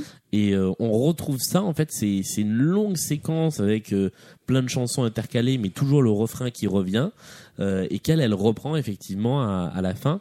Euh, donc j'aime bien cette présence de, thèmes musicaux qu'on va retrouver qui vont un peu symboliser les, différents personnages. Euh, et puis mon dernier point du top 3, ça va être les rôles secondaires que sont Gontran. Donc je l'ai déjà dit, je le trouve extrêmement sympathique. Il apporte une vraie fraîcheur au spectacle. C'est vrai. Euh, J'aimerais le voir plus en fait. Et en Mm. plus, c'était le seul personnage qui n'était pas dans l'album. Ah pas du tout? Ah oui. Pas du tout. Il était mentionné parce qu'il y avait le synopsis euh, de- du spectacle dans l'album. Je sais pas si je l'ai là pour vérifier, mais euh, en tout cas, il y a aucune chanson euh, qui chante dans l'album. Euh, et, euh, et du coup, c'était la vraie surprise de le découvrir Bah oui. sur scène. Ce serait intéressant de, de savoir pourquoi, si c'est parce qu'il avait été casté tardivement ou si euh, les chansons n'étaient pas considérées comme suffisamment euh, impactantes. Je euh, pense pour- que c'est ça. Il a, il a, Mm. en fait, il a des petites chansons. Ouais, c'est vrai. Mais c'est des tels euh, moments de joie que Ouais. finalement, ouais. Euh, Peut-être que le rôle a été euh, défini un petit peu, un petit peu Mm. après, ouais. Mm. Euh, Jackie, euh, Jackie. T'as vraiment envie qu'il s'appelle Jackie J'ai encore écrit Jackie. Euh, Jack que que je trouve assez sympathique lui aussi, même si il a vraiment des, des dollars dans les yeux à chaque fois qu'il chante. Ouais. Mais euh, je trouve que c'est un personnage qui est pas assez développé aussi parce que euh, il a ce côté, euh, il, il a, il pourrait apporter vraiment le background du truc Mm. et il le fait pas assez. Là, ils l'ont laissé vraiment dans la caricature Ouais. en fait. C'est Ouais. Voilà. ça, c'est qu'en fait, il y a des personnages très secondaires qui, qui gagneraient tellement à être euh, étoffés, en fait. Et, et inversement, La Palma, euh, qui est la vraie méchante du truc Mm. et qui est méchante à tout point de vue, qui n'a aucun euh, aucun côté positif parce qu'en fait, on n'a jamais d'empathie avec elle, même dans Non, Disco même Queen, dans Disco ouais. Queen, en fait. On se dit juste euh, vieille meuf sur le retour, en fait. Et on ça. a hyper envie, parce qu'on en a parlé tout à l'heure et je suis encore en train d'y repenser, on a hyper envie de voir Patsy Gallant dans un rôle de méchante Disney, Ah ouais. qui nous fasse un Broadway, enfin une adaptation française de La Petite Sirène ou un truc comme ça avec elle dans, dans la méchante, ce serait super. Et euh, ouais, ouais, donc je, je la trouve vraiment, enfin, elle est vraiment bien dans ce rôle. Euh, et donc voilà, c'est c'est les trois rôles euh, Mm. pour moi les plus les plus sympathiques euh, du, du spectacle. Mm. Les flops 3 Alors les, fl- les flops 3, il y, en a beaucoup hein, des flops. Ah oui, bah euh, oui, c'est dur de- s'il faut voilà, va falloir choisir. Euh, alors moi, mon premier flop, je suis désolée, c'est un personnage à part entière, mais la gigue quoi. Euh, pour une raison très simple, c'est que euh, moi, on me vend de la gigue dès le début. J'attends, un, j'attends un moment Riverdance quoi. Et il y en a pas eu et je suis triste. Et euh, autant je peux pardonner tous les aspects nadardesques, mais alors un espoir déçu, c'est un peu dur. Et, euh, et, et je sais pas. En fait, c'est pour ça que j'ai beaucoup de mal avec ce thème parce qu'il y a vaguement une phrase musicale sur ça, mais à part ça, c'est pas présent en fait du tout. Alors pourquoi Ça revient en fait plein de fois, mais comme un cheveu sur la soupe. pourquoi en fait. nous Ouais. bassiner tout le temps avec la gigue? Effectivement, elle nous fatigue avec sa gigue, quoi, parce Ouais, que parce qu'en fait, il y en a pas. Et, et donc, pourquoi en faire un thème à part entière du show alors qu'il n'y en a putain de pas Ouais. en fait? Donc voilà, moi ça, ça m'a déçu parce qu'en plus j'ai un côté, euh, j'ai un côté euh, volontiers. euh, je- je- ouais, j'aurais rien eu contre avoir euh, un, un spectacle. euh, Ah oui, non, ça peut être euh, marrant. Voilà, des danseurs en, en background. Alors peut-être qu'il n'y avait pas les moyens aussi. C'est peut-être une question de, euh, de, de, de- moyens de faire venir des danseurs euh, de gigue euh, ou quoi que ce soit sur ce type de spectacle. Mais n'en faites pas un thème parce que c'est pas. Ouais, choisissez autre de- chose. euh, voilà. Faites-les danser le hip-hop ou j'en sais rien. mais- C'est ça. Ça aurait été, ça aurait peut-être été plus euh, jouable. En plus, ce côté banlieue et tout. Ça, enfin, bon, bref. Est-ce que voilà. c'est pas l'occasion ratée de la scène de l'audition? Que je trouve très très plate Bah Bah, oui, mais parce qu'en fait, cool, euh, euh. c'est ça. Mais je pense que comme en plus l'âme est pas danseuse Mm. et que visiblement ils n'avaient pas non plus les moyens de la former, euh, à, à part sauter tr- quatre ou cinq fois en l'air, en fait, euh, on... Mais c'est ça qui est étonnant parce que je pense que l'âme, elle a été choisie dès le début pour incarner ce rôle. Donc, Donc c'est ils ça. auraient Ouais. dû, ils auraient dû écrire autre chose. Ils en auraient fait. dû écrire autre chose dans le scénario pour euh, pour enfin, voilà. Donc ça c'est le problème, premier problème. Euh, deuxième chose, alors euh, c'est euh, toi t'as parlé de la cohérence euh, qui te qui te plaisait. Bah moi c'est l'incohérence qui m'a pas plu, mais sur un autre euh, un autre aspect parce que en fait c'est juste euh, c'est juste moi je, je, je garde ce souvenir médusé de ce foutoir des des 20 premières minutes Mm. où je où on, on explore euh, cinq styles musicaux différents, on voit trop de personnages, on sait pas qui est vivant, qui est mort, à quelle époque on se situe, euh, quel est le fil narratif et, et cette incohérence là, je trouve c'est un ratage mais absolu. Ça rend le ça rend le, le spectacle complètement illisible. Euh, et, ça, euh, ça pour moi, c'est pas pardonnable quand on écrit euh, quand on écrit une, une histoire. Enfin, raconter, enfin, une comédie musicale, c'est aussi raconter une histoire. Et là, euh, là, il y a rien qui est raconté parce qu'on ne comprend pas. Et la fin, bon, euh, c'est encore, euh, c'est encore autre chose parce qu'elle est, quoi- t'as l'impression que t'es en complète improvisation. Mais, mais, mais le début, on ne comprend pas. Il n'y a pas de Mhm, lisibilité, tant musicale au début, au moins par cet aspect. on, on a choisi plein de genres. Oh tiens, on va faire musique cubaine. Ensuite, on va faire euh, un truc un peu plus, euh, un peu plus pop. Ensuite, enfin, c'est trop compliqué pour moi. Et euh, troisième, troisième chose, autant j'appréciais le côté, on va démystifier le, le conte de fées, autant quand même, je mets dans les flops le sens moral un petit peu merdique, au sens où je suis pas là pour voir forcément des bons sentiments. Hein, c'est, enfin voilà, c'est même quelque chose que je trouve plutôt appréciable. Mais on n'était pas obligé non plus que tous les personnages masculins soient des gros connards qui objectifient à mort les femmes, parce qu'en fait, juste, il y a un petit problème dans le pacte de, euh, de spectateurs, c'est que ça nuit complètement à l'empathie Mais oui. que euh, on a on a une- un personnage féminin et puis plein de personnages féminins qui sont en pamoison autour d'un mec qui a l'air ju- juste d'être infect et je vois pas comment on peut Mais se- deux fois, hein, parce que d'abord Voilà. elles sont en pamoison autour de- du pilote là, et après Oui, elles voilà, c'est ça. Ouais. donc euh, en fait je, je, je- et, et puis même même le personnage de Jay qui a un peu euh, le côté un peu cœur tendre mais en fait il c'est- c'est- ouais la, la scène où il apparaît euh, il, il force quoi donc euh, Mm. en fait il y a il y a il y a presque aucun personnage euh, masculin par exemple qui est qui est attachant c'est un peu gênant quand on veut raconter une une histoire sentimentale Il y a Gontran. Ouais, mais on le voit pas beaucoup, comme tu Mais le non. disais. Et, et c'est que sur le tard qu'il apparaît plutôt Mm. sympathique en plus. Euh, donc c'est vrai que ça, ça nuit un peu euh, là aussi à la, à la lisibilité de la pièce, je trouve, parce que en fait, euh, euh, on, on, on se sent pas en empathie en fait. Alors à moi. Euh, alors en premier gros flop, j'ai mis les costumes parce que moi c'est un truc qui m'est cher et là vraiment euh, c'est une catastrophe. Alors tout Givenchy euh, que c'est, c'est moche, c'est moche, moche et c'est remoche. ça ça ne correspond à aucune époque, ça ne correspond, il y a a même pas de cohérence des costumes entre eux.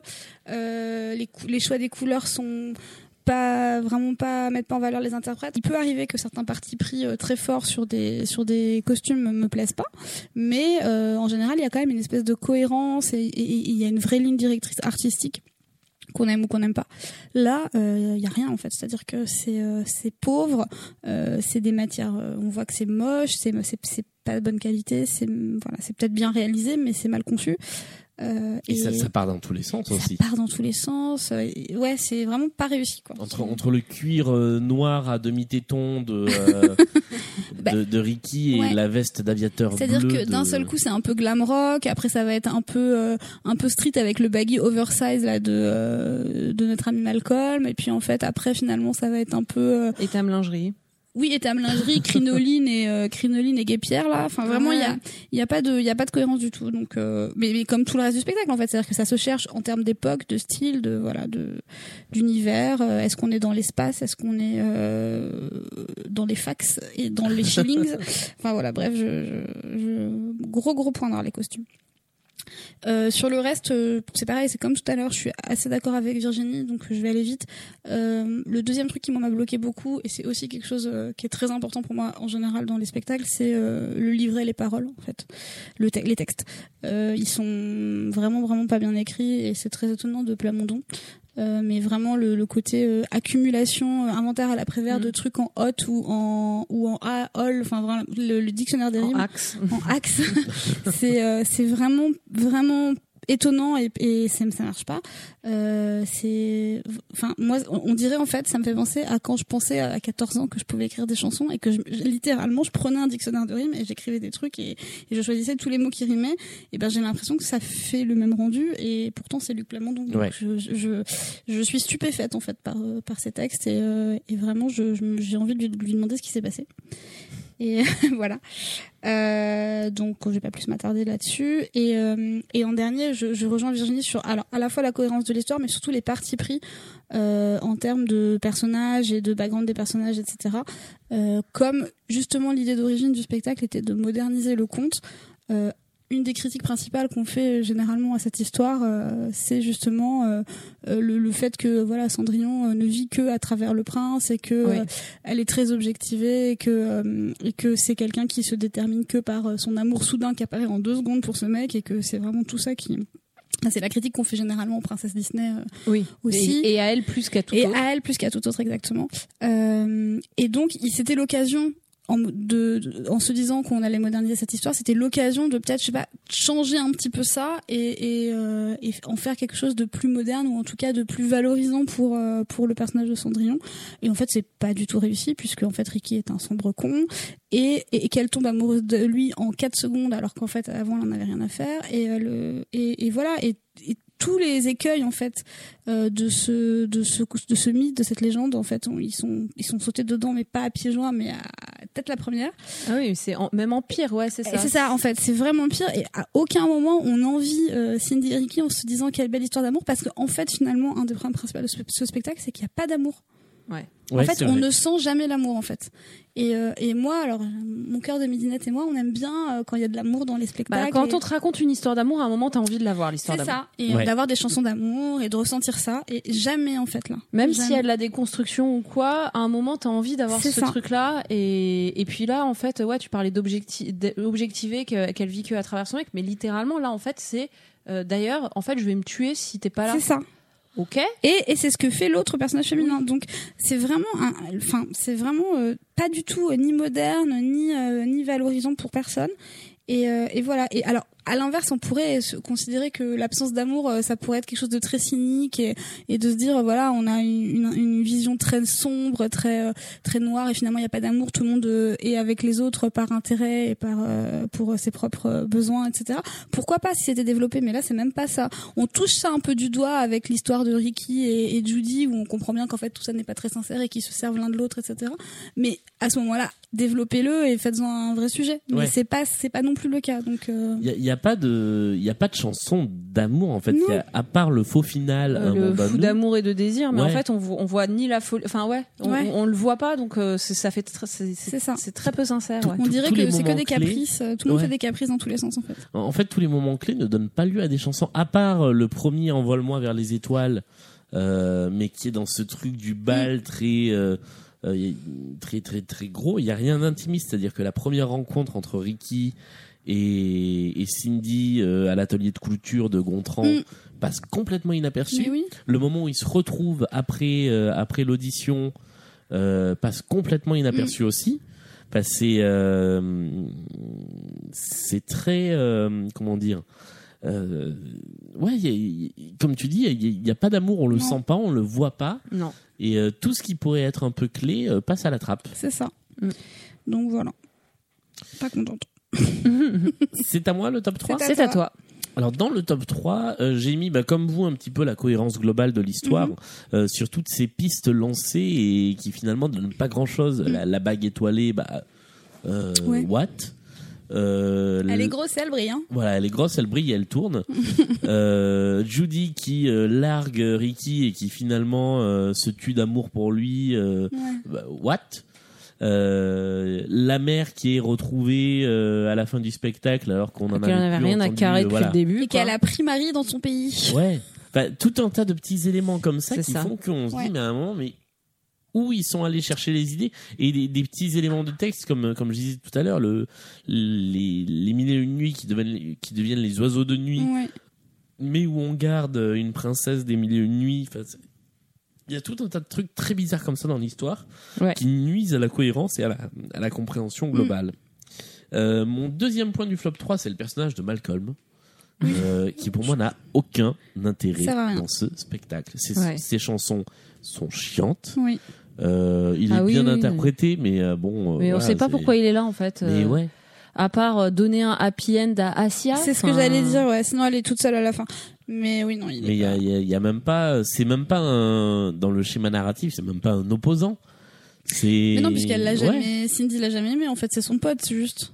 C'est, ben, je, je, je vois vraiment pas C'est un pourquoi peu le, le chelou. personnage enfin, est là. c'est- Oui, puis c'est vraiment juste pour rajouter, hein, euh, ah vraiment les femmes toutes des connasses. euh, Ouais. C'est un peu ça, non mais euh, oui, le, le futur incel quoi. Mm, ouais, c'est ça. Et puis mon troisième point, c'est le manque de second degré du Ah spectacle. ouais. Qui en fait pourrait être extrêmement drôle, Mm.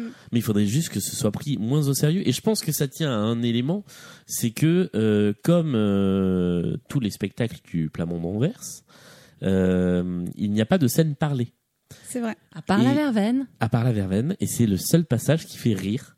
Ouais. Euh, et en fait, euh, c'est tout bête, mais il y a moyen de tellement plus développer la, la personnalité des deux cruches que sont les belles, enfin les demi-sœurs, euh, la méchanceté de la Palma en les faisant parler avec des scènes de comédie. Et euh, je, je suis Ouais, persuadé. c'est assez vrai ça. Ouais, ça- c'est- J'aime pas trop les scènes parlées en général dans les comédies musicales, mais t'as raison, ça pourrait apporter un truc. bah ouais, parce qu'on on aurait un peu plus de profondeur des personnages. Enfin, euh, Ricky, c'est pas gênant si c'est un gros bof, mais il faut qu'il le. Si c'est si c'est fe- fait de façon drôle, oui. Voilà. Parce qu'en fait là, on nous le présente comme le lover et c'est un lover connard, donc en fait on suit pas. Et euh, moi, je pense que euh, re- un peu épuré de quelques scènes de transition euh, transformées en scènes de comédie et de vraie comédie, ça peut devenir quelque chose de sympa. Mais pour ça, il faut du recul et du second degré. Et je suis pas sûr qu'il y en ait eu beaucoup au moment de l'écriture de, de ce spectacle. Ou alors il faudrait euh, que Gontran euh, soit un personnage parlé en fait. Un personnage Parce parlé. que les, les chansons sont pas incroyables, elles sont dispensables. Moi, ah non, tu les aimes aime bien D'accord, ce que j'allais dire, lui, il est vraiment marrant et il pourrait amener un peu de folie euh, si tu vois, s'il parlait, s'il était un peu plus présent, si. Bah, Ouais. D'une manière générale, il y a à la fois trop de personnages, du coup ça permet pas de creuser ceux qui sont intéressants, il y en a qui Ouais. servent à rien, donc c'est vrai que tu dégages par exemple euh, effectivement Jay Malcolm, et, ouais. euh, et comment et même la, la mère euh, cubaine quoi. Oui, Enfin, oui, euh, ça, rien. peut être juste une référence dans, dans un Mais, flashback. mais, mais pas quelque part, même le père, enfin, tu vois, Murray, il le fait bien, mais bon, tu peux dire au début, mon père, il est mort et ne plus jamais le voir, en fait, on s'en fout. C'est ça, euh. et ça permet de creuser ces autres personnages euh, qui, qui, ont, qui ont plus à faire et à dire. euh, Parce que la bénédiction du père, genre je te donne ma fille, c'est bon, tu peux la prendre. Le mec est mort depuis 20 ans.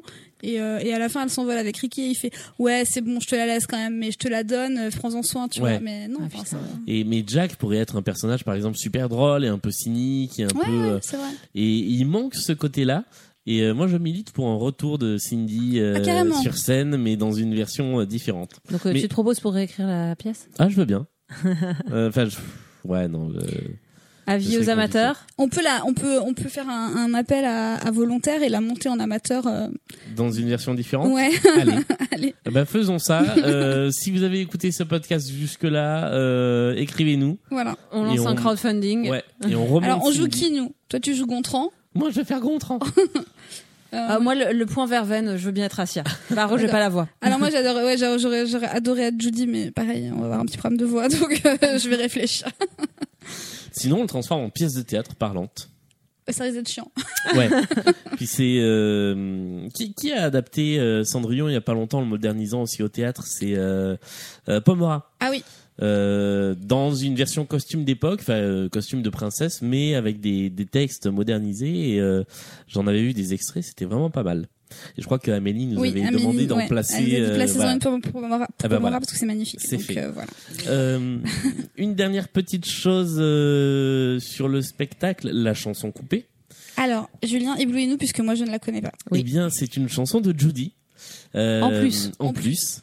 Euh, donc Judith Bérard qui euh, qui apporte un peu de profondeur au personnage parce que euh, ce qu'on ne sait pas vraiment euh, sauf en écoutant la dernière chanson de Gontran c'est que sa vocation c'est euh, quand elle dit vivre pour elle c'est qu'en fait elle veut devenir actrice D'accord. Euh, et donc ça c'est un peu éludé du spectacle Oui, complètement. et donc elle fait une chanson complètement méta sur les chansons d'amour.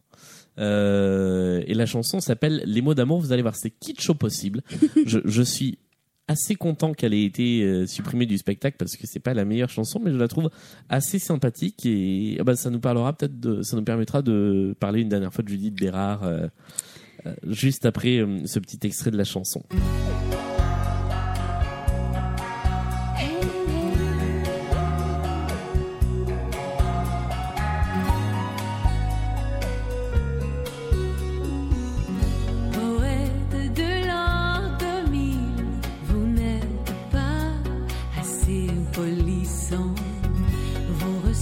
Sont si faciles et vos chansons ont toutes le même son. Où est le style? Où est passé le sexe pire dans tous ces singles qui défilent? Qu'on enfile Subtilité.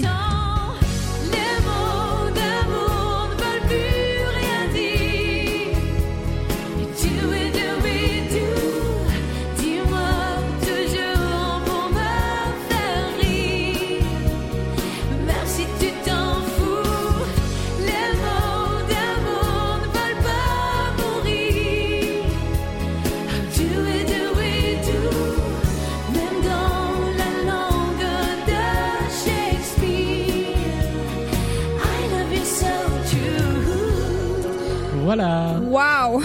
bah, c'est pas grave si elle a pas été gardée.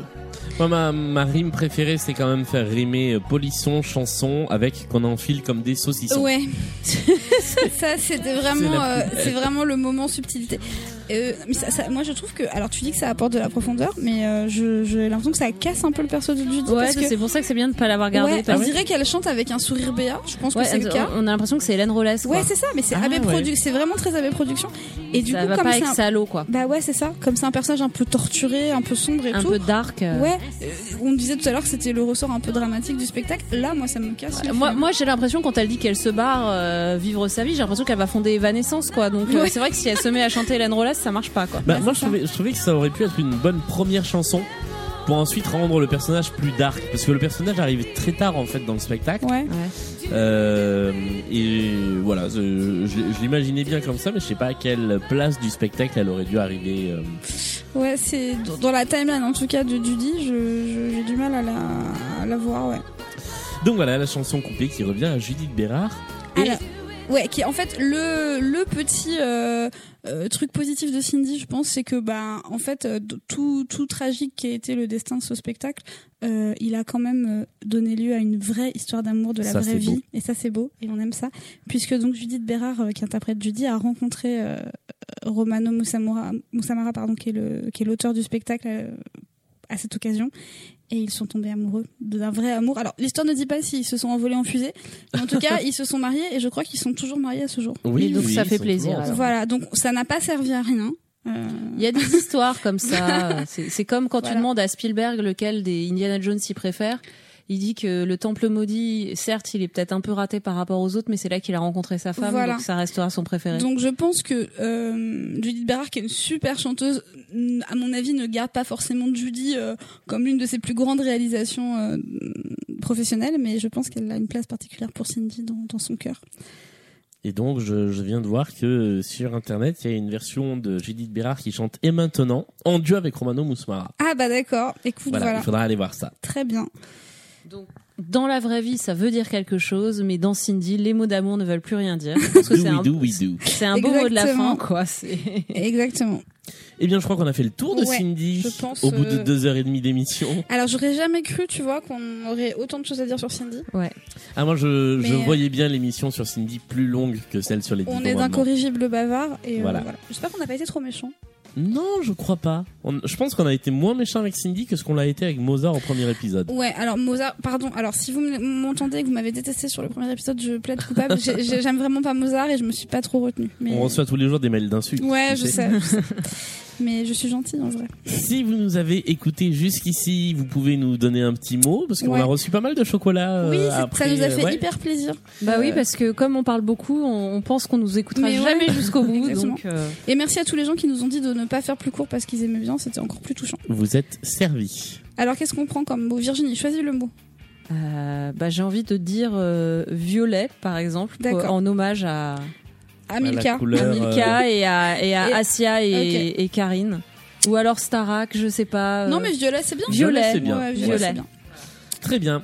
Eh bien, merci d'avoir suivi cette émission Merci, Merci. de Les Rois du Monde, Stone, etc., consacrée à Cindy. On se retrouve. euh, bah, N'hésitez pas à nous écrire sur les différents Oui. réseaux sociaux. Envoyez-nous des petits mots. Voilà. Ça nous fait plaisir. Mettez-nous des petites étoiles si vous aimez l'émission. Exactement. Euh, et puis, euh, on se retrouve d'ici un mois avec un, un nouvel épisode consacré à. On Eh ne ben, sait pas sait encore pas. quel spectacle. Mais un super spectacle.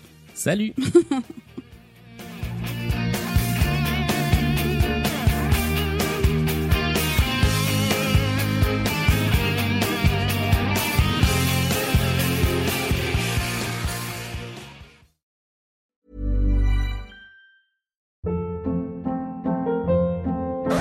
Hold up. What was that? Boring. No flavor. That was as bad as those leftovers you ate all week. Kiki Palmer here, and it's time to say hello to something fresh and guilt-free. Hello Fresh. Jazz up dinner with pecan-crusted chicken or garlic butter shrimp scampi. Now that's music to my mouth. Hello Fresh. Let's get this dinner party started. Discover all the delicious possibilities at hellofresh.com.